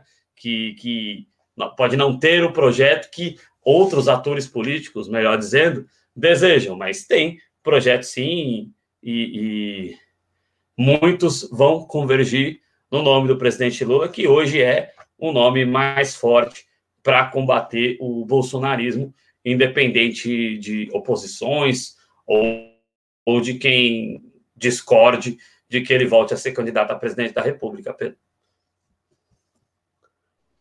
É isso aí, Adriano, concordo com a sua análise. É, e se tiver mais alguma coisa ainda a acrescentar sobre essa, esse encontro hoje entre o PT e outros partidos de esquerda lá no Rio de Janeiro, sinta-se à vontade, o microfone é todo seu. O Matheus fez um comentário interessante aqui, né? É, eu vou nessa linha. Não, não, vou nem dizer que o Freixo não quer mais ser de esquerda, né? Ele vai continuar no espectro à esquerda, mas existem pessoas no pessoal hoje que ainda se dizem de esquerda radical. A Fernanda Melchiona, por exemplo, lá no Rio Grande do Sul, ela se coloca como sendo de esquerda radical. Eu sempre abro um sorriso muito grande quando ela fala isso, porque eu sinto falta disso, né? Aqui o, o Boulos, quando foi confrontado com isso, não, não se eu saísse com alguém e dissesse que eu sou eu sou de esquerda radical, sim, porque eu quero morar bem, eu quero é, comer o mundo, eu quero emprego de qualidade para todo mundo, eu quero é, é, que nós tenhamos uma capacidade de não precisar ficar dependendo de fora para a gente conseguir ter os insumos. Se isso é ser radical, eu quero negociar toda e qualquer dívida que me pareça injusta, e se a renegociação não for uma negociação justa, eu não vou pagar dívida nenhuma, eu vou distribuir renda. Não, não sou candidato, não, viu, gente? Estou falando, se eu fosse, eu vou distribuir renda, vou taxar, né, taxar as fortunas, vou taxar as grandes heranças, né? Se é de esquerda radical, eu sou sim de esquerda radical. Né? E, e, faltou isso, por exemplo, ao Guilherme Boulos. Então, talvez o Freixo já numa que ele nem precisava, eu acho que ele é viável eleitoralmente no Rio de Janeiro. A gente teve no Rio de Janeiro quase a vitória do Tarcísio Mota, né? Então o pessoal tem força no Rio de Janeiro. Qual que é a força do PS no Rio de Janeiro? Então não é só porque me incomoda no espectro político que o Boulos vá, que o Boulos, ó, que o Freixo vá para o PSB, que é um partido, é, digamos que um MDB da esquerda. É, me incomoda também a questão de meio que abandonar a e, e esquerda radical. Nesse país, radical é você ser contra privatizações, é você ser a favor, como eu disse, de políticas públicas que deem dignidade à população. Então, eu não vejo problema nenhum. Se alguém vier aqui e disser, porra, esse Adriano aí, esquerda radical, comunista, eu vou ir no chat, no comentário lá, onde é que é que seja, no, no Twitter, e vou dizer com muito orgulho. É um elogio. Você está querendo me ofender, mas. Então, eu acho que esse registro é, de, dessa negação de, ah, eu não posso ser chamado de esquerda radical porque isso vai me tirar voto. A gente tem que pensar um pouquinho além. É claro que a gente só vai se eleger vencendo eleições. Ninguém vai promover uma revolução aqui, infelizmente. Mas, assim, eu acho que a gente tem que parar de, sabe, eu vou me, me segurar para tentar me viabilizar ele. Porque as pessoas também sabem que está se segurando, né? Então, o, o, melhor caminho é ser honesto com as suas ideias e, e com a sua visão de mundo, independente se ela seja radical ou não. Então, se o, se o Freixo está indo para o pé para ser visto como um político de esquerda radical, a peixe já está nele, ele só vai sair perdendo no meu entendimento, Pedro. É isso aí, Adriano. Concordo com sua análise. E aproveito aí para deixar meu abraço para o companheiro Matheus Fernandes, que chegou por aqui agora. Uh, Matheus, terminando essa live aí, se quiser puxar aí a bolinha lá para o começo para acompanhar nossa análise sobre a Lava Jato no Peru. A gente é, citou aqui, já falou sobre o assunto. Eu também não sabia, né? Mas ele diz é, aqui, né? Sobre também não essa... sabia. Também não sabia que estava rolando ainda, mas rolando ainda, bom, mas... se é para fazer um, um, um, uma investigação diferente, e acredito que não tem alguma orquestração Mateus, Pedro e amigos em relação, em relação seja para inocentá-los de tudo. Que a gente sabe como é que funcionam as coisas no Peru, né? Então, é, não é pagando pau para Lava Jato, como eu disse no começo do me parece que parece que está sendo feita justiça lá, parece que é quando Lava Jato solução independente, uma independente de espectro político, independente de, de, quem tiver que seja punido, né? Porque se fosse uma lava-jato como aqui no Brasil, uh, teriam tirado, por exemplo, o professor Castilho da campanha, né? Então, é, não é pagando pau para Lava Jato, mas parece que lá ela funciona. A gente tem que combater, sim, a corrupção de verdade, e não combater o nosso adversário político, como aconteceu aqui no Brasil, Pedro. E é, tá lembrando aqui, Adriano, deixa a gente, é, a gente fala do termo Lava Jato no Peru, mas não é um, um, uma continuação da, da Lava Jato que aqui no Brasil. Foi um desdobramento das investigações da Lava Jato no Brasil que levou à abertura de investigações também lá no Peru. Não é exatamente a, a Polícia Federal Peruana. É uma operação de lá, não, não tem ligação direta é com a de nossa. Lá. É, ele foi um desdobramento, é, descobriu-se corrupção lá e eles resolveram abrir um processo investigativo também. A gente chama de Lava Jato do Peru por isso, mas ele não tem diretamente uma ligação direta, um cordão umbilical com a Lava Jato do Brasil. É um nome que a gente usa aqui para é, quase um nome fantasia. Então a gente está aqui elogiando a ação da Lava Jato no Peru. Espera que a investigação seja de fato imparcial, isenta. Se a Keiko Fujimori foi inclusive inocente nesse caso, que seja inocentada. Aqui a gente não quer que haja uma perseguição política como houve ao presidente Lula. O que a gente quer aqui, de fato, é justiça, que seja feita justiça, o combate à corrupção, uh, de fato, seja feito sem, sem motivação política, sem querer interferir no jogo eleitoral. Uh, Adriana, a gente passa aí para a nossa próxima manchete, porque hoje a CPI ela aprovou a quebra de sigilo não só é, do Pazuello, do Ernesto, mas de outras 17 pessoas uh, envolvidas ali entre o Ministério da Saúde e o tal do gabinete paralelo. Uh, uma movimentação de senadores da base do governo e da oposição, que são a maioria na CPI da Covid-19, os requerimentos foram aprovados nesta quinta-feira, no dia 10 de junho. A Comissão Parlamentar de Inquérito da Covid-19 aprovou nessa quinta-feira a quebra de sigilo eletrônico e telemático. Explicando aqui, telemático são as conversas de WhatsApp, conversa por aplicativo de celular. Uh, esse é a quebra de sigilo telemático, no caso, do ex-ministro da Saúde, uh, general Eduardo Pazuello, o ex-ministro das Relações Exteriores, Ernesto Araújo, uh, da Maíra Pinheiro, que é a capitã cloroquina, o Felipe Martins, que era assessor internacional da Presidência da República, Salvo engano, Adriano, se me corrija se estiver errado, mas esse Felipe Martins é aquele do símbolo uh, é, de. Símbolo racista, se eu me engano, né? Me corrija se eu estiver errado.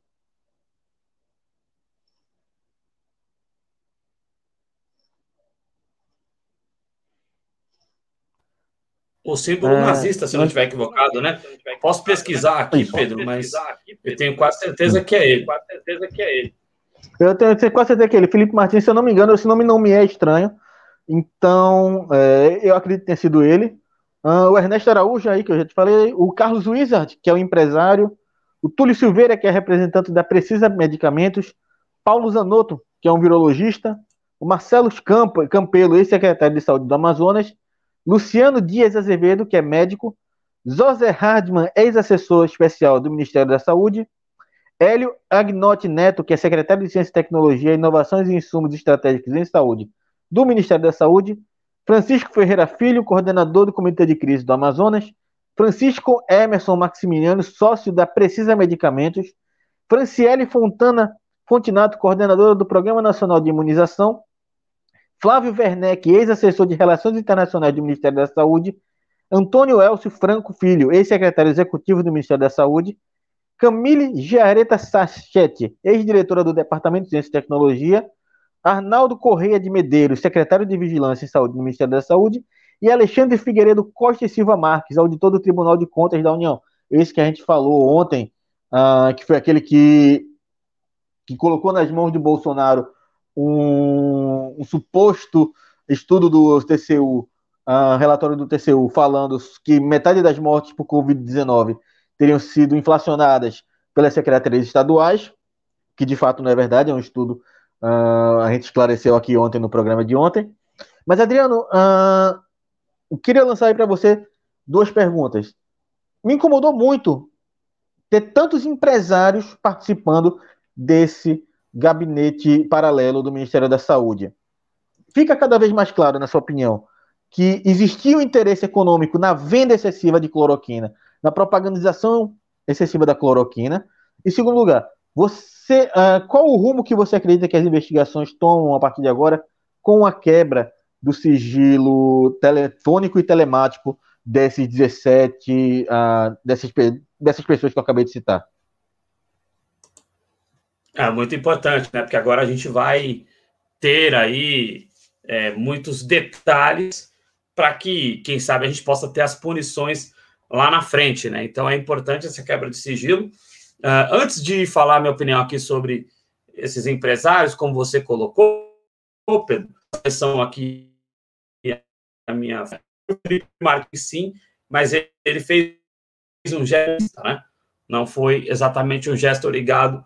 Você estava correto, não foi um gesto ligado ao nazismo exatamente não. O nazismo foi aquele outro rapaz muito louco lá que, que já assumiu, né? Mas ele foi fez um gesto racista, inclusive alguns indicadores de, de tiraram saco.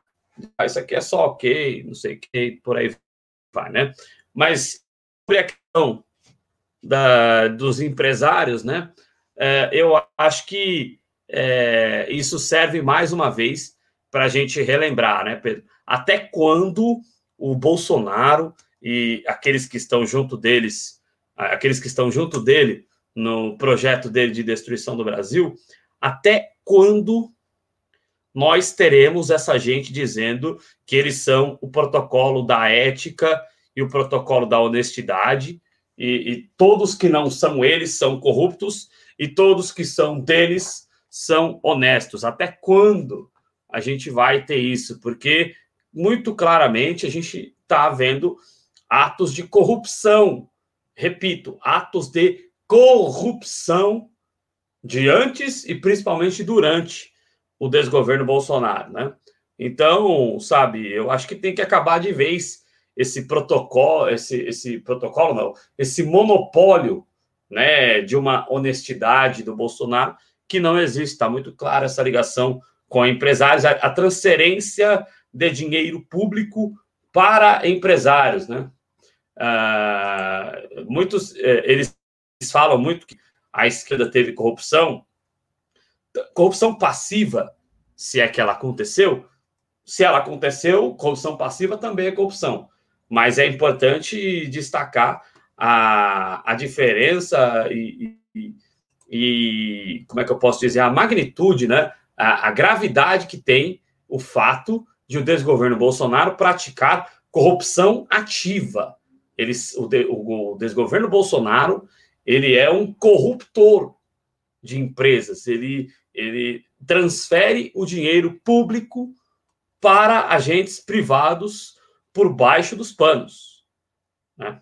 Então, é, é, são grandes, são, são casos de uma corrupção é, absolutamente institucionalizada dentro do desgoverno Bolsonaro e, inacreditavelmente, eles ainda conseguem vender e os apoiadores dele ainda conseguem é, ter é, a ideia de passar para a população de que tem um monopólio da honestidade. A gente não pode deixar isso barato, a gente tem que confrontá-los sempre que eles se colocam como os baluartes da honestidade, Pedro. É, eles têm que ser confrontados de fato, porque eles assumem para eles, e, e, isso é uma ideia que se espalha entre os apoiadores, de que não existe corrupção no governo Bolsonaro, no desgoverno Bolsonaro, e nem nos apoiadores dele. A corrupção está escancarada, está na cara das pessoas, e ainda assim eles agem como se fosse um governo limpo, como se fosse um governo digno, um governo sem nenhum tipo de corrupção presente. E não é verdade, a gente está vendo aí. O que a gente está vendo aí com a presença de tantos empresários metidos num gabinete paralelo. Nós temos um Ministério da Saúde paralelo, tomando decisões sem nenhum tipo de especialista em saúde. Não que o próprio, o próprio Ministério da Saúde, tá aí, o ministro da Saúde admitiu que não existe um virologista, não existe um infectologista na equipe deles. O Ministério da Saúde está enfrentando uma das piores pandemias do século XXI. É uma pandemia causada por um vírus sem um infectologista presente. Sabe? Mas aí você tem um, gabinete paralelo, Ministério da Saúde paralelo funcionando com empresários no meio. Então resta claro que essa, essa escolha exacerbada pela cloroquina, essa propagandização do presidente da República pela cloroquina, teve o mero interesse de favorecer um ou outro empresário que lucrou com a venda de cloroquina. Lucrou muito. Aí agora vem o ministro da Saúde dizer, o ministro da Saúde não, o segundo em comando na época do Pazuello dizer que não, não se comprou cloroquina para se combater a Covid-19. Se comprou cloroquina pra, por conta da malária. Sabe? É, é olhar para a cara da gente, Adriano, e dizer que somos todos idiotas. Bolsonaro estava até mostrando cloro, caixa de cloroquina até para as emas do Palácio do Planalto. Ele Aí mesmo, né? Ele, ele mesmo. mesmo fez discurso. Mostraram vídeo. Mostraram vídeo. Não, ele mesmo deu. O Bolsonaro é, dizia que na época que teve Covid, se é que ele teve Covid alguma vez, eu duvido que esse que esse crápula, que esse, esse genocídio, esse assassino tenha tido Covid de fato, disse que tomou ali o, a, a, cloroquina e melhorou. Agora mesmo ele disse ele, que ele estava com sintomas de Covid, inclusive não se falou mais no assunto, mas ele disse em, em, em conversa com apoiadores que estava tomando cloroquina e por isso estava melhorando. Sabe? Primeiro que cloroquina, um dos efeitos colaterais dele é arritmia cardíaca. E o cara que está tomando cloroquina, doses cavalares, como o Bolsonaro diz que tá, não tem um probleminha do coração? Claro que duvida que aquele cara tem alguma coisa por dentro. Como você gosta muito de dizer aqui, Adriano, eu concordo com você, aquilo ali tá tudo podre por dentro. Aquilo ali tá tudo podre por dentro. É por isso que não saiu sangue naquela facada. Não saiu sangue naquela facada porque não tem mais sangue correndo naquela IV. Aquela ali é um cadáver ambulante que eu não sei por que tipo. Decomposição. Em decomposição, que eu não sei por que tipo de magia, ciência ou o que for. Acho que realmente a Umbrella Corporation conseguiu criar um zumbi inteligente, inteligente entre aspas, e colocou aqui para testar no Brasil, sabe? Porque é o que Bolsonaro então, é. Não, não chegou é a hora ainda de, de Mephistófeles requisitar a alma dele também, né? Pode ser isso. Não.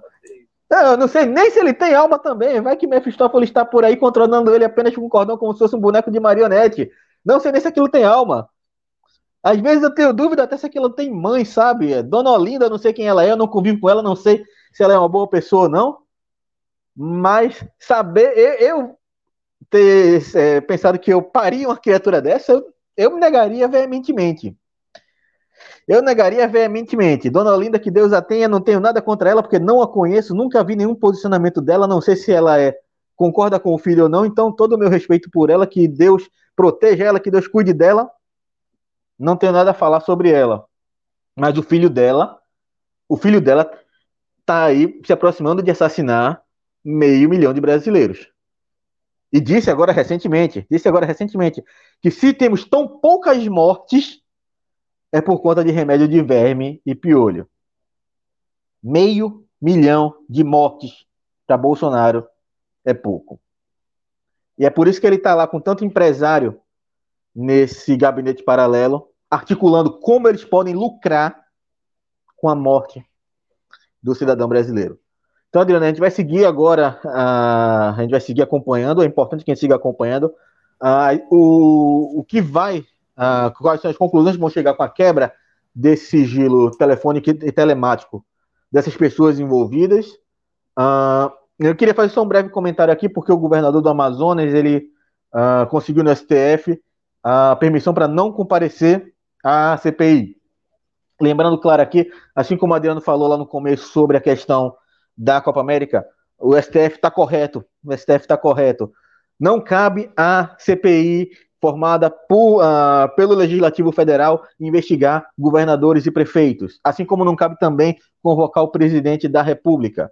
Quem tem que investigar o governador é a Assembleia Estadual, quem tem que investigar o prefeito são as câmaras municipais.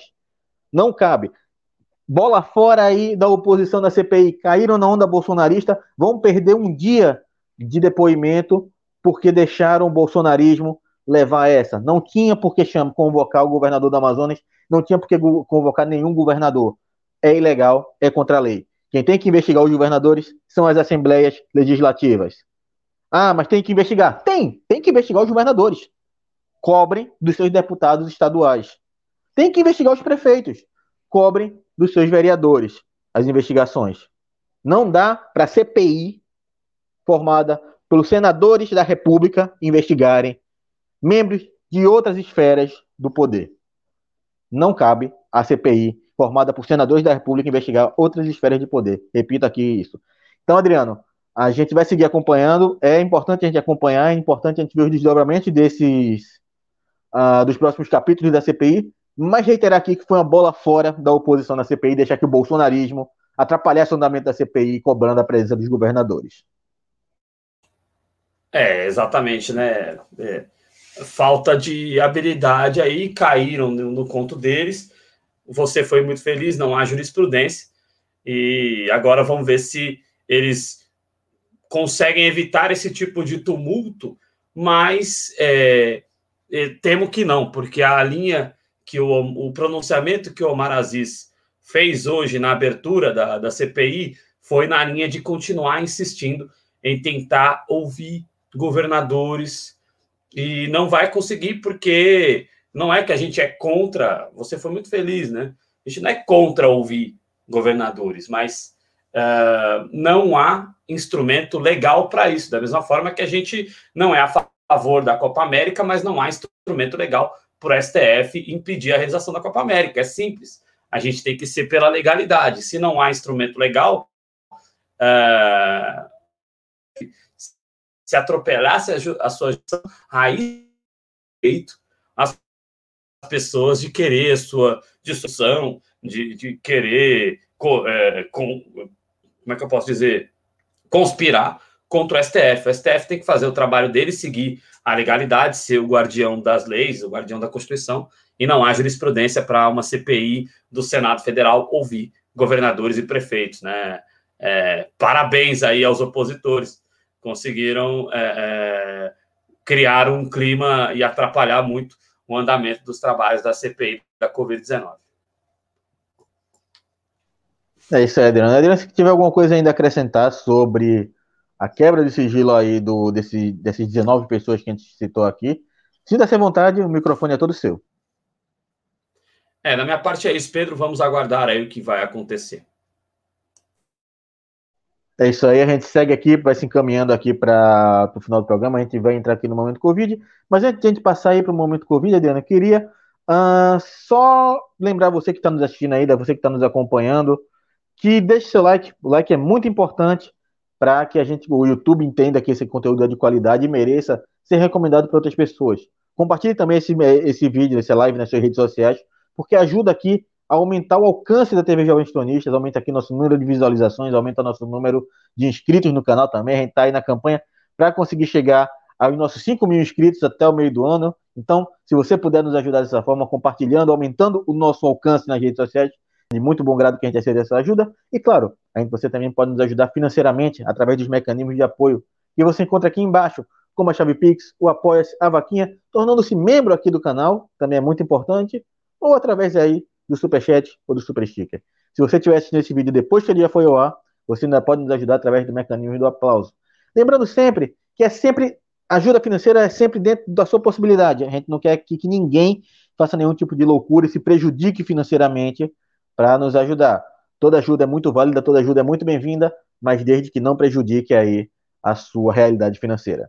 Dito isso, Adriana, a gente passa aí para os números da Covid-19, que continuam, infelizmente, completamente desanimadores. Uh, a gente não vê aí uma perspectiva de melhora a curto prazo no Brasil atualmente, Adriano.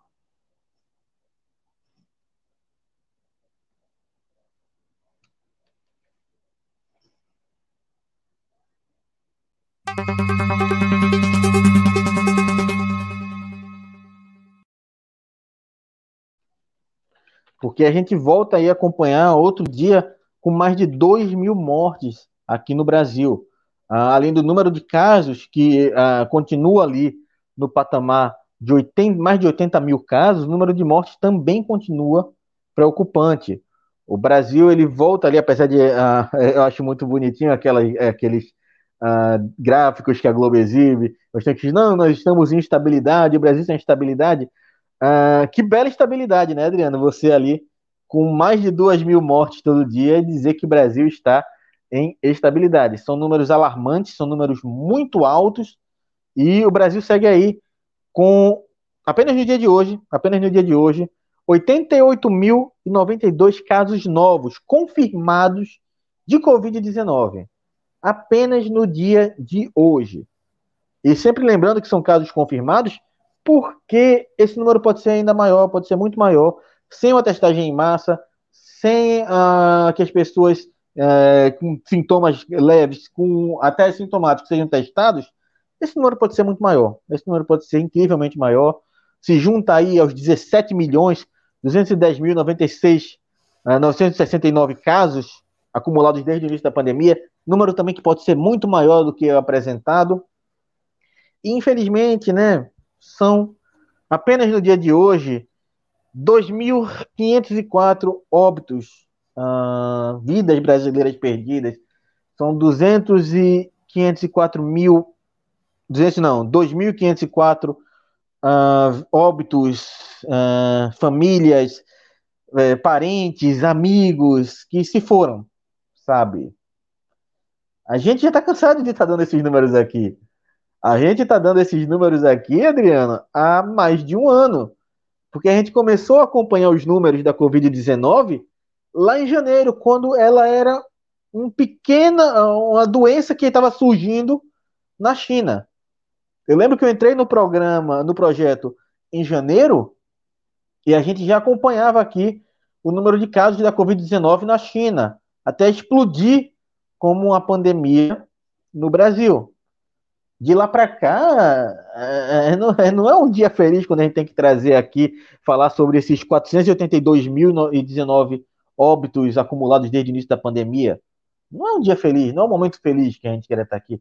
A gente tenta, durante todo o programa aí, uh, a gente tenta uh, descontrair um pouco, a gente tenta trazer um clima mais ameno, mas não é um momento feliz que a gente gosta de estar aqui, sabe? Eu ouvi eu tô cansado de ver meus amigos ficarem órfãos.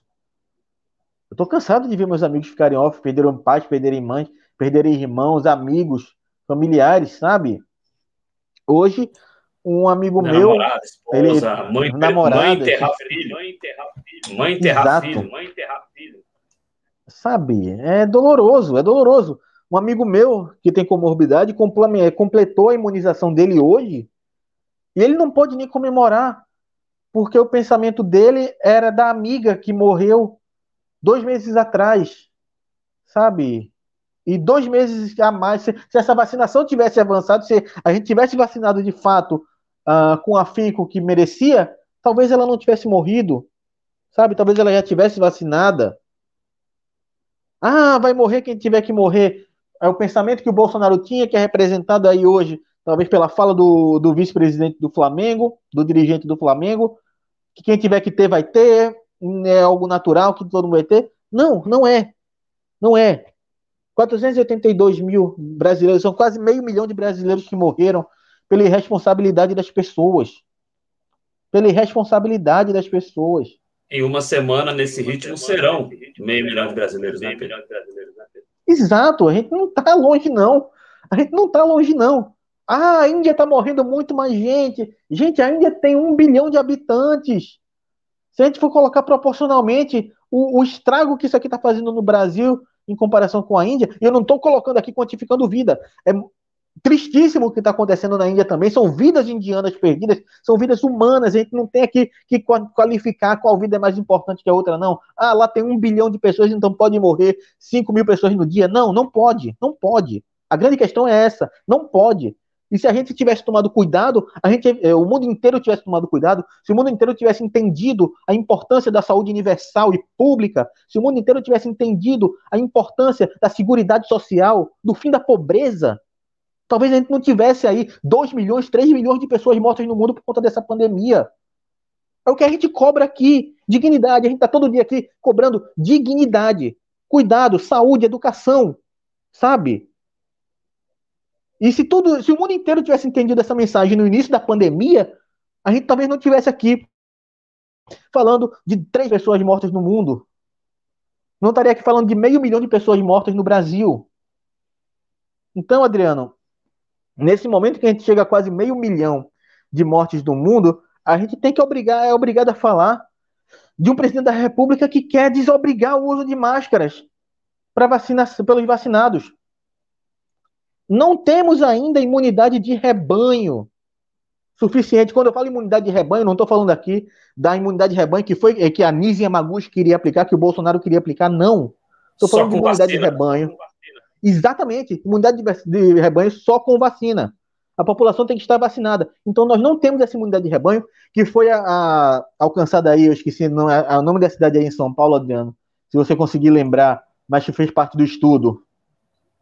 É, com a Serrana, Coronavac. Né? Serrana, né? Isso, Serrana. Que a Serrana conseguiu alcançar com aquele estudo 75% da população vacinada. O Brasil não tem. O Brasil não tem. A gente tratou aqui, o Adriano falou sobre isso, sobre Israel, sobre os Estados Unidos. Israel e Estados Unidos são países em que a vacinação está muito mais avançada. Então é natural que eles comecem a dispensar o uso de máscaras em ambientes abertos. O Brasil não imunizou, mal imunizou 10% da sua população. Nós mal imunizamos 10% da nossa população para o presidente da República irresponsavelmente está falando em desobrigar o uso de máscara. E aí, Adriano, para passar a palavra para você, uh, desejo aqui a nossa solidariedade a todas as pessoas que perderam alguém durante essa pandemia, um amigo, um namorado, uma namorada, um parente, enfim, você que perdeu alguém durante essa pandemia, você que está lidando com alguém que está no UTI, você que está com algum doente em casa, a gente deseja toda força e deseja toda solidariedade para você. Mas, uh, Adriano, nesse momento, Claro que, obviamente, a gente fica nessa indignação do presidente tão irresponsável, mas eu enxergo como uma, uma cobrança de lealdade ao Roberto Queiroga, que na CPI admitiu que a, a cloroquina não tem eficácia contra a Covid. Já há notícias de choque entre Bolsonaro e Queiroga lá dentro. E eu vejo nessa fala do Bolsonaro, nessa cobrança do Bolsonaro para que o Queiroga, inclusive a aceitação, o Queiroga aceitou, que disse que vai estudar como é que pode ser feito isso, uma cobrança por fidelidade do Queiroga, sabe? Eu enxergo dessa forma, é, pelas notícias que eu acompanhei ao redor dessa, eu enxergo dessa forma. Eu queria saber a sua opinião, se você vê como uma cobrança de fidelidade do Queiroga ao negacionismo de Bolsonaro.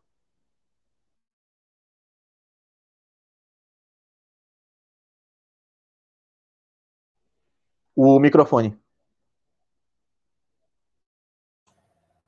Perdão, Pedro. Indo nessa linha, Bolsonaro brinca com a impunidade, né? Ele tem uma certeza, espero que eles em Haia, né? Em Haia, Tribunal Internacional. Mas ele tem essa certeza de impunidade, ele brinca, né? Ele brinca, ele continua reafirmando crimes, né? Ele quer porque quer, como você bem disse aí, que aqueles que estão ao lado dele embarquem em crimes, mesmo que depois, como a gente vê aí, tenham time claramente fizeram, né?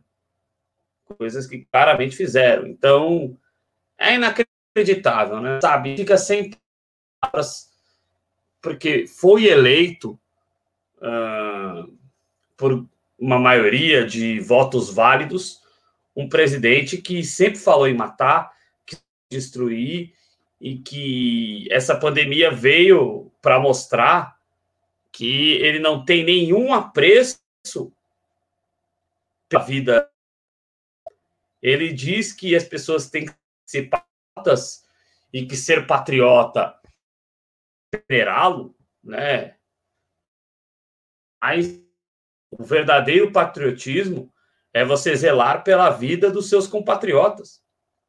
E ele não tem nenhum apreço pela vida dos nossos compatriotas brasileiros, né? Então, realmente é enojante, né? É enojante. É, tá todo mundo, né? Não tire a máscara, tire o Bolsonaro. É isso.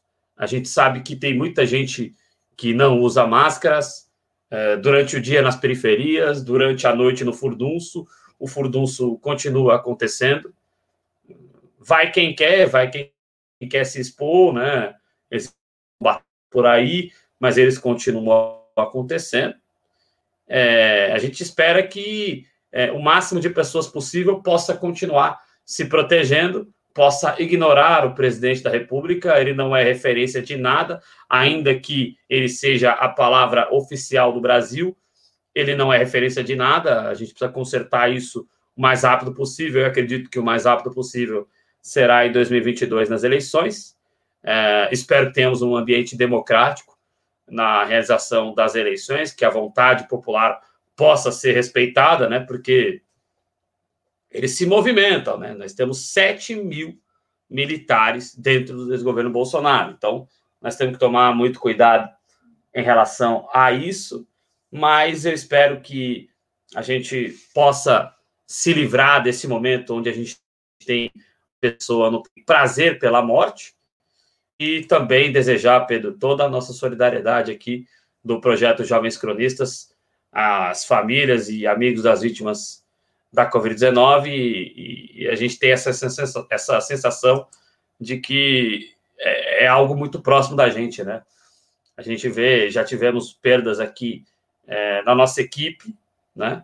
É, não do projeto de política, do projeto esportivo, já teve perdas de amigos que perderam filho, que perderam esposa, que perderam marido, que perderam pai.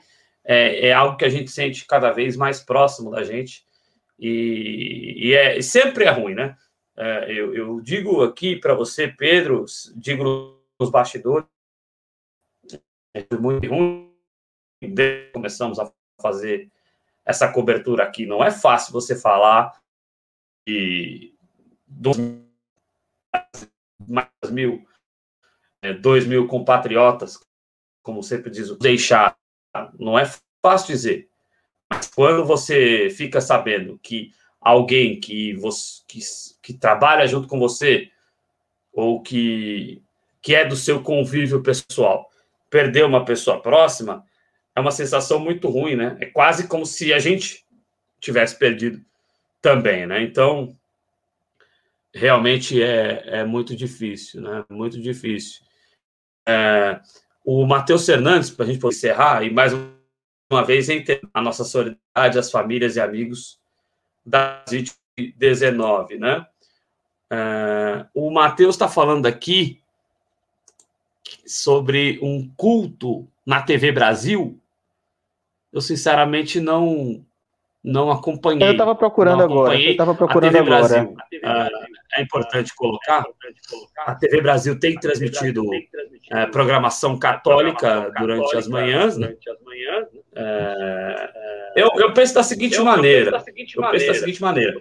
Se é para criticar, nós vamos ter que criticar transmissão católica na TV Cultura, que é TV pública também. É, nós vamos ter que criticar a própria transmissão católica na TV Brasil.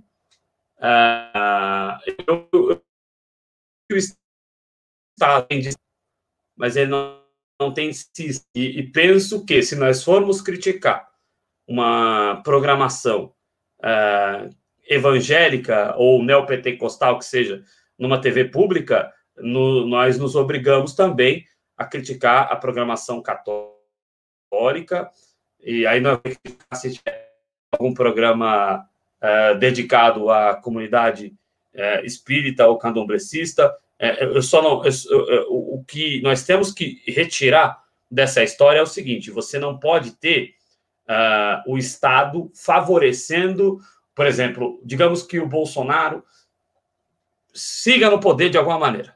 Deus o livre. Né? É, você não pode ter. Ah, agora o Estado brasileiro é o Estado neopentecostal, tá ok? O Estado brasileiro agora é o Estado. Você só vai poder professar o culto. Você não vai poder ter nenhuma outra religião, tá ok? Aí realmente nós vamos ter que criticar. Agora, eu não posso criticar um espaço. Não, eu não sei se você concorda, Pedro, mas eu não posso criticar um espaço ser cedido a uma programação neopentecostal se eu não vou criticar um espaço cedido a uma programação católica. Compreende? Eu, eu, eu não me sinto confortável para fazer essa crítica. Agora, se o Estado, se o Bolsonaro declarar o Estado brasileiro como um Estado neopentecostal, aí, claro, que terá toda a minha crítica, porque o Estado deve ser laico, mas não laicista.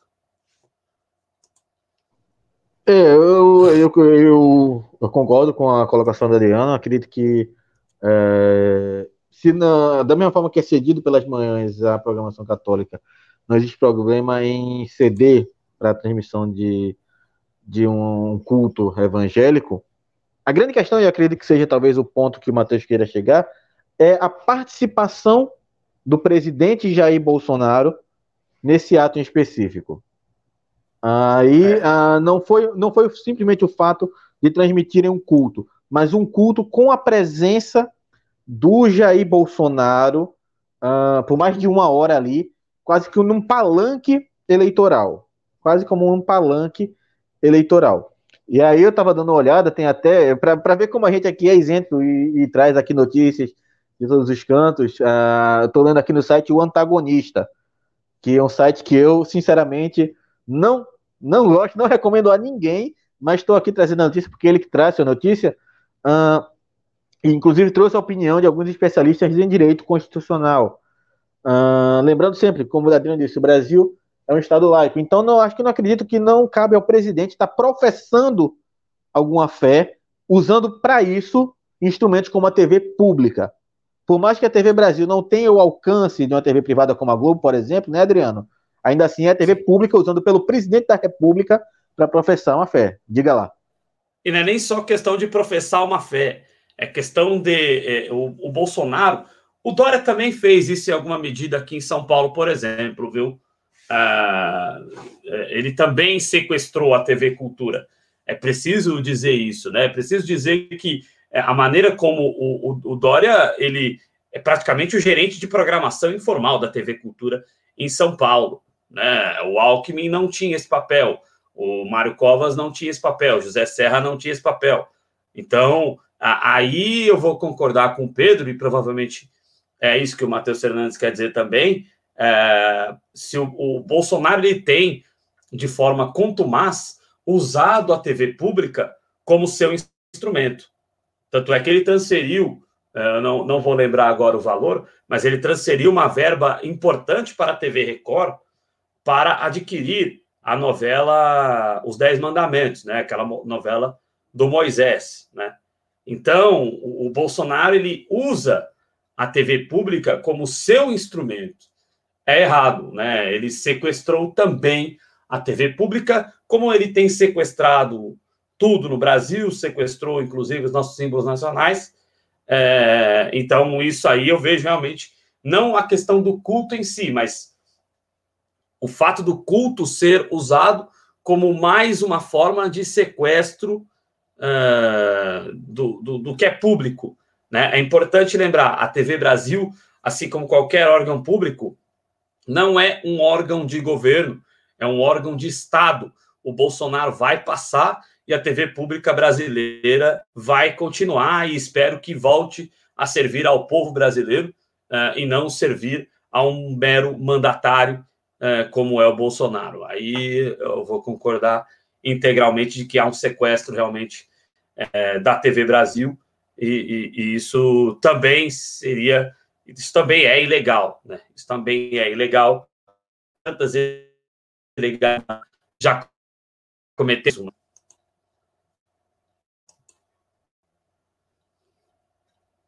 Não, exatamente, exatamente, Adriano. Acredito que é bem por essa linha mesmo. E é algo que a gente já denuncia aqui ah, ah, desde, o, desde o início do desgoverno do Bolsonaro sobre esse desmonte na, ele fez um desmonte muito grande na, NB, na, na, na TV Brasil, na NBR. Uh, nós tivemos aí uma, né, uma corte é, de verba. Todas as, Isso, é, reúne as, as empresas de comunicação, do, do, do, Brasil, né? não é do governo, é do Estado brasileiro, é a empresa brasileira de comunicação. Vai passar todos os governos, a empresa brasileira de comunicação ela vai continuar existindo, né? mas o Bolsonaro acha que é, é de propriedade dele. Isso. É, e o grande problema é esse, né, Adriano? É porque ele acha que porque ele está no governo, ele é dono da instituição Brasil. Não é bem assim. A EBC assim como a EBC não, é EBC, assim como o, todos os órgãos de Estado, eles não são do Bolsonaro. Eles não são do Lula, da Dilma, do Fernando Henrique, do Itamar, do Temer. Não. São nossos. É do povo brasileiro. É do povo, ele pertence ao povo brasileiro. E aí, é, inclusive o Matheus ele fala aqui que esse discurso do Bolsonaro foi durante esse culto que ele usou como palanque.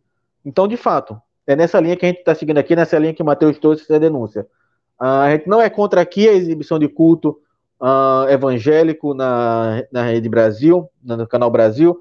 Uh, e claro, desde que se dê a mesma oportunidade, por exemplo, para as religiões de matriz africana, uh, para o espiritismo, para o catolicismo, como o Adriano já trouxe aqui, que as manhãs da TV Brasil já trazem esse espaço. Uh, tem que ser espaço para todas as religiões que queiram ter esse espaço na rede pública, na rede de transmissão pública, mas o Bolsonaro não pode sequestrar empresa pública ou empresa do povo brasileiro para uso próprio. Isso aqui não é a milícia dele. Ah, Adriano, se tiver alguma coisa para acrescentar ainda, sinta-se à vontade, o microfone é todo seu.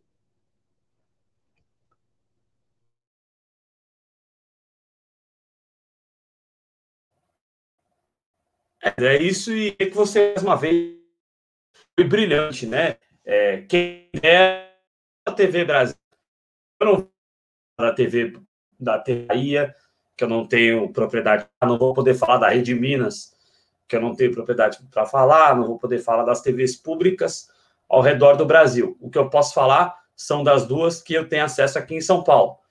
Quem dera a TV Brasil e também a TV Cultura do senhor João Dória, que também tomou de assalto a TV pública. É importante dizer isso, né? A gente não tem que bater a gente tem que bater em quem está errado, não tem que bater só no Bolsonaro. Então, o João Dória também tomou de assalto a TV pública aqui em São Paulo.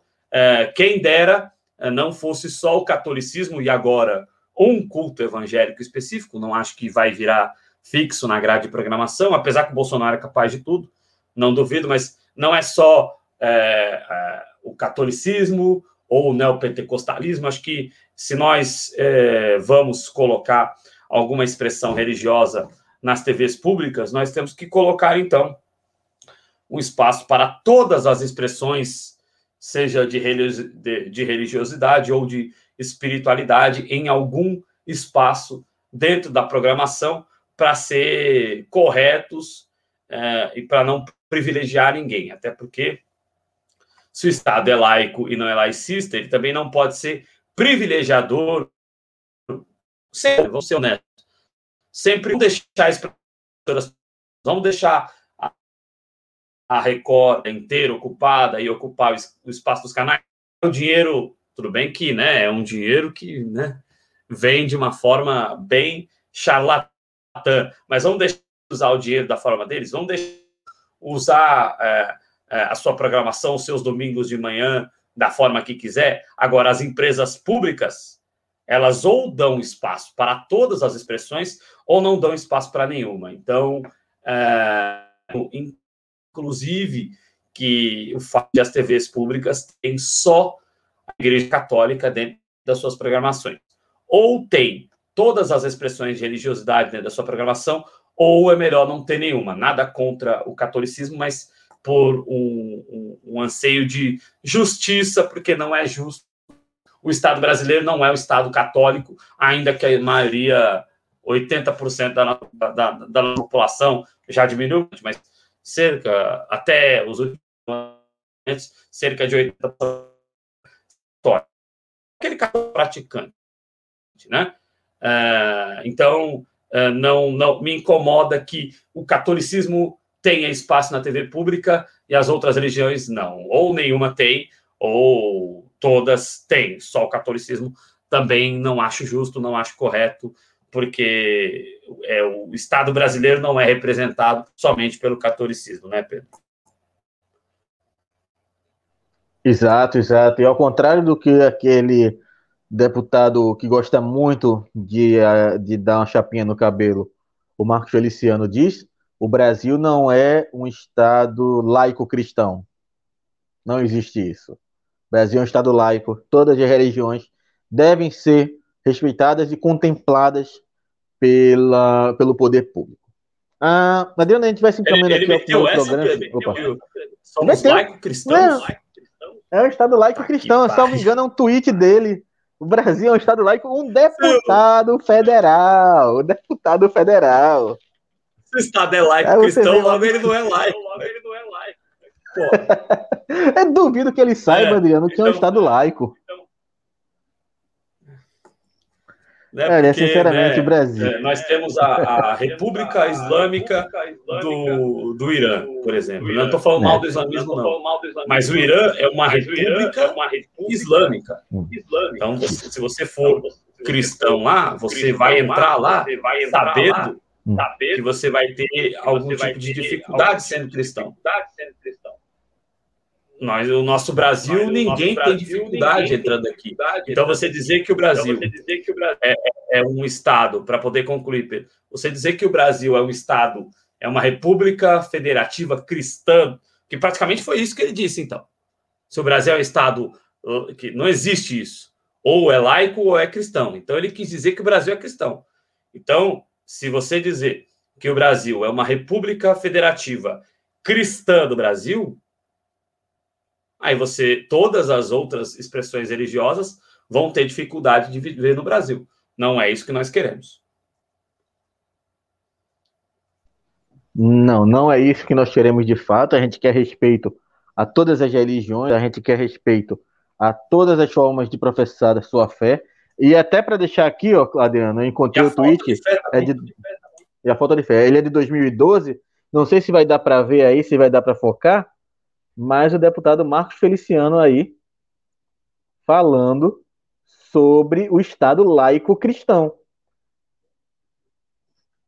Não, deu pra, não sei se deu para ver, não sei se deu para focar a imagem, mas ele chega falando em 2012, 18 de fevereiro de 2012, e justamente falando isso, que a grande maioria esmagadora do tempo, Brasil é cristã. Se der tempo, marca a gente, Pedro. Não sei se você está com o tweet Vou... aí ainda. Estou com ele aberto aqui.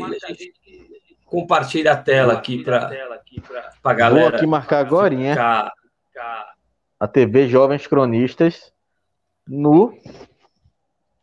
TV Jovens Cronistas, não. O Jovens Cronistas, o tweet da, do, do, do, nosso ah, projeto. Vou marcar aqui agora. Exato. porque é, é um atentadão. E a gente vê, esse tweet é de 2012. O presidente Bolsonaro uh, repercutiu isso em 2019, ao falar que o Estado é laico, mas o nosso governo é cristão. O governo não pode ser diferente do Estado, o governo não pode se afastar do Estado. Claro que o governo não manda do Estado, mas o governo tem que seguir o que é dito pelo Estado. Então, Uh, você não pode dizer não, que o governo outra, é cristão. Né, Pedro? É, o cara é tão idiota, desculpa te ter te interrompido de novo. O cara é tão idiota que o governo não é cristão coisa nenhuma, cara. Você pode ser o mandatário pode ser cristão. O governo não é o mandatário. Ele não sabe ou ele finge que não sabe qual que é a função que ele cumpre enquanto mandatário do Estado brasileiro. Ele, ele, ele, acha que ele é dono, ele, ele acha que ele é o governo. Não é assim que as coisas funcionam, né? no fundo ele sabe, é que ele é muito cara de pau, muito sem vergonha. Mas é, ele, ele, deve saber que é, ele não é dono do Brasil e ele não é o governo, ele é o mandatário. É, Adriano, eu acabei de compartilhar, eu acabei de marcar aí o arroba Jovens Cronistas lá no, nesse tweet do Marco Feliciano. Ah, se aí conseguir transmitir a tela para os nossos espectadores, mas de fato é um pensamento que já vem de antes e infelizmente a gente vê aí através do, da ascensão do Bolsonaro que é um é pensamento, né, Pedro? É um argumento telepífio, porque 90% da população Bota aí na tela, pode botar aí na tela. Não é porque 90 e tantos por cento da população é, é cristã que o Estado deixa de ser laico. Não, é justamente porque 95% da população é cristã que o Estado tem que ser laico, porque as outras religiões têm que ser protegidas, as outras religiões elas têm que ser contempladas também. E essa aí, ó, 2012, ele fala que é laico cristão. Se é cristão, já deixa de ser laico. Então, não é, a gente não está distribuindo A gente está aqui apenas cobrando que a Constituição seja seguida. Se é de 2012, mas repercute até hoje, Adriano. E, e, e, é, um argumento, é um argumento estúpido, né? Porque mesmo que fosse 100% cristão, não cabe a um Estado nacional ser cristão, ser islâmico. Eu não tenho nada contra o islamismo, eu acho que eles tem até passagens muito bonitas, né? O pessoal acha que Islã é terrorismo. Não é, não é. São extremistas, como o Bolsonaro é um extremista, por exemplo. Uh, o, o, islamismo não é um, uma doutrina violenta. Uh, então, o que acontece é o seguinte: é, mesmo que tivesse 100% de cristãos na jossa do Brasil, não cabe a um Estado nacional ser cristão, ser islâmico, ser judaico, né? Porque aí entra no sionismo, que é uma coisa que a gente sempre debate aqui na TV Jovens Cronistas, não cabe a um Estado nacional ser religioso, porque é preciso garantir a liberdade religiosa de todos. Porque a partir do momento que você não garante a liberdade religiosa de todos, você tem é, guerras uh, religiosas, você tem jihads, você tem é, é, opressão através da religião. Já tem tanta opressão no Brasil, né? Você ser negro, você é oprimido, você ser pobre, você é oprimido. Você ser do candomblé, você é oprimido aqui, porque ninguém vai depredar templo de igreja católica nem de igreja evangélica, vão depredar templo é, de, de umbanda, de candomblé, de espiritismo, né? Então, mesmo o Estado brasileiro ser laico, até por essa porcaria de um, de um tweet como esse, os caras se acham no direito de agredir, por exemplo, os irmãos da Umbanda e do Candomblé, por exemplo. Né? Então, é, é por isso que é sempre importante registrar que o Estado brasileiro deve ser laico e mesmo que tivesse 100% de cristãos, sejam católicos, sejam neopentecostais, sejam ortodoxos, seja o que for, mesmo que fosse 100%, o Estado brasileiro ser laico é a garantia de que um muçulmano pode viver aqui sem ser insultado, de que um, uma pessoa de religião de matriz africana pode viver aqui sem ser insultado, de que um, um judaico pode viver aqui sem ser insultado, e por aí vai, Pedro. Isso, enfim, esses caras deve ser muita cara de pau, porque é impossível que esses caras não saibam qual que é o papel deles, né? Eles devem saber. É, é canalice mesmo. É isso aí, Adriano. Uh, a gente vai se encaminhando aqui para o final do programa. Queria muito agradecer aqui a sua participação. Uh, é sempre muito, dentro do possível, a gente tenta descontrair aqui, então é sempre muito divertido ter você por aqui. As nossas trajaneadas trazendo aqui assuntos que não estavam na pauta, mas que se tornam de um debate muito interessante, é sempre muito bom. Então, Adriano, meu prazer ter você por aqui hoje. Deixo aqui meu boa noite para você e toda a saúde do mundo e toda a melhoria do mundo aí para você, Adriano. Muito obrigado, Pedro. Sempre com temas fortes, né? Mas sempre muito legal ter a sua companhia a companhia aqui dos espectadores da TV Jovens Cronistas. Até uma próxima aí e tamo junto. Compartilhe esse conteúdo aí nas suas redes sociais, galera. Muito obrigado. É isso aí, agradeço mais uma vez aqui a participação de Adriano. Agradeço você que esteve aqui com a gente, mais de meia-noite ainda nos acompanhando, estamos aqui fielmente com a gente. Agradeço a sua presença, a sua participação. Se não deixou seu like ainda, deixa seu like. Está nos assistindo pelo Twitter? Vem aqui para o YouTube, conhece o canal, se inscreve, compartilha esse conteúdo, deixa seu like. Like é muito importante, porque através do like ah, o YouTube entende que esse conteúdo merece ser é, divulgado, merece ser recomendado para outras pessoas. Então deixa seu like, compartilhe nas suas redes sociais, é muito importante. Siga a gente nas nossas redes sociais, uh, seja no Twitter, arroba Jovens Cronistas, no Instagram. Se inscreve lá no nosso canal no Telegram, porque lá é até mais, é, é mais confiável de ser notificado sobre novos, novos vídeos. Uh, a Tatiana explica que, é, na verdade, o que não pode é o Estado impor uma religião a um povo, exatamente. Mas o Estado também e, não pode professar, for, não pode. Estado, é, é, aquela história, né, Pedro? História, né? Se nós tivermos a República Federativa Cristã do Brasil, no Brasil. É. Aí nós vamos estar impondo a nossa população, a nossa população o cristianismo. O cristianismo. Não é esse papel do Estado. É papel do Acredito Estado. que não. seja esse o nosso pensamento comum, né, Tatiana? Isso, não tira o seu direito de ser cristã. Eu, eu professo. Eu, eu, eu não sou zumbi, eu, eu discordo de algumas coisas, mas eu até acredito, principalmente no Velho Testamento, que ele é mais honesto com as pessoas. ele fala das guerras, ele foi efetivamente escrito por Moisés e Josué. O Novo Testamento foi escrito 80 anos depois dos apóstolos, né? O que aconteceu nesses 80 anos? Né? Então, eu até acho o Antigo Testamento mais honesto do que o Novo Testamento. Eu acredito nele, inclusive, né? Mas assim, é, isso, nós, é uma opção de vida nossa. Isso não pode uma imposição do Estado dizer que o Estado é laico cristão. Não existe laico cristão. Acredita que o Estado é cristão, ele pensa numa república federal. Aí seria o Estado impondo uma religião. Eu citei o exemplo aqui da República Islâmica do Irã. É você cristão lá, você vai, vai ter alguma dificuldade, porque é uma república islâmica, né? É nesse sentido que a gente está falando, mas nada contra ninguém ser cristão. Eu, inclusive, eu, inclusive, sou abrani.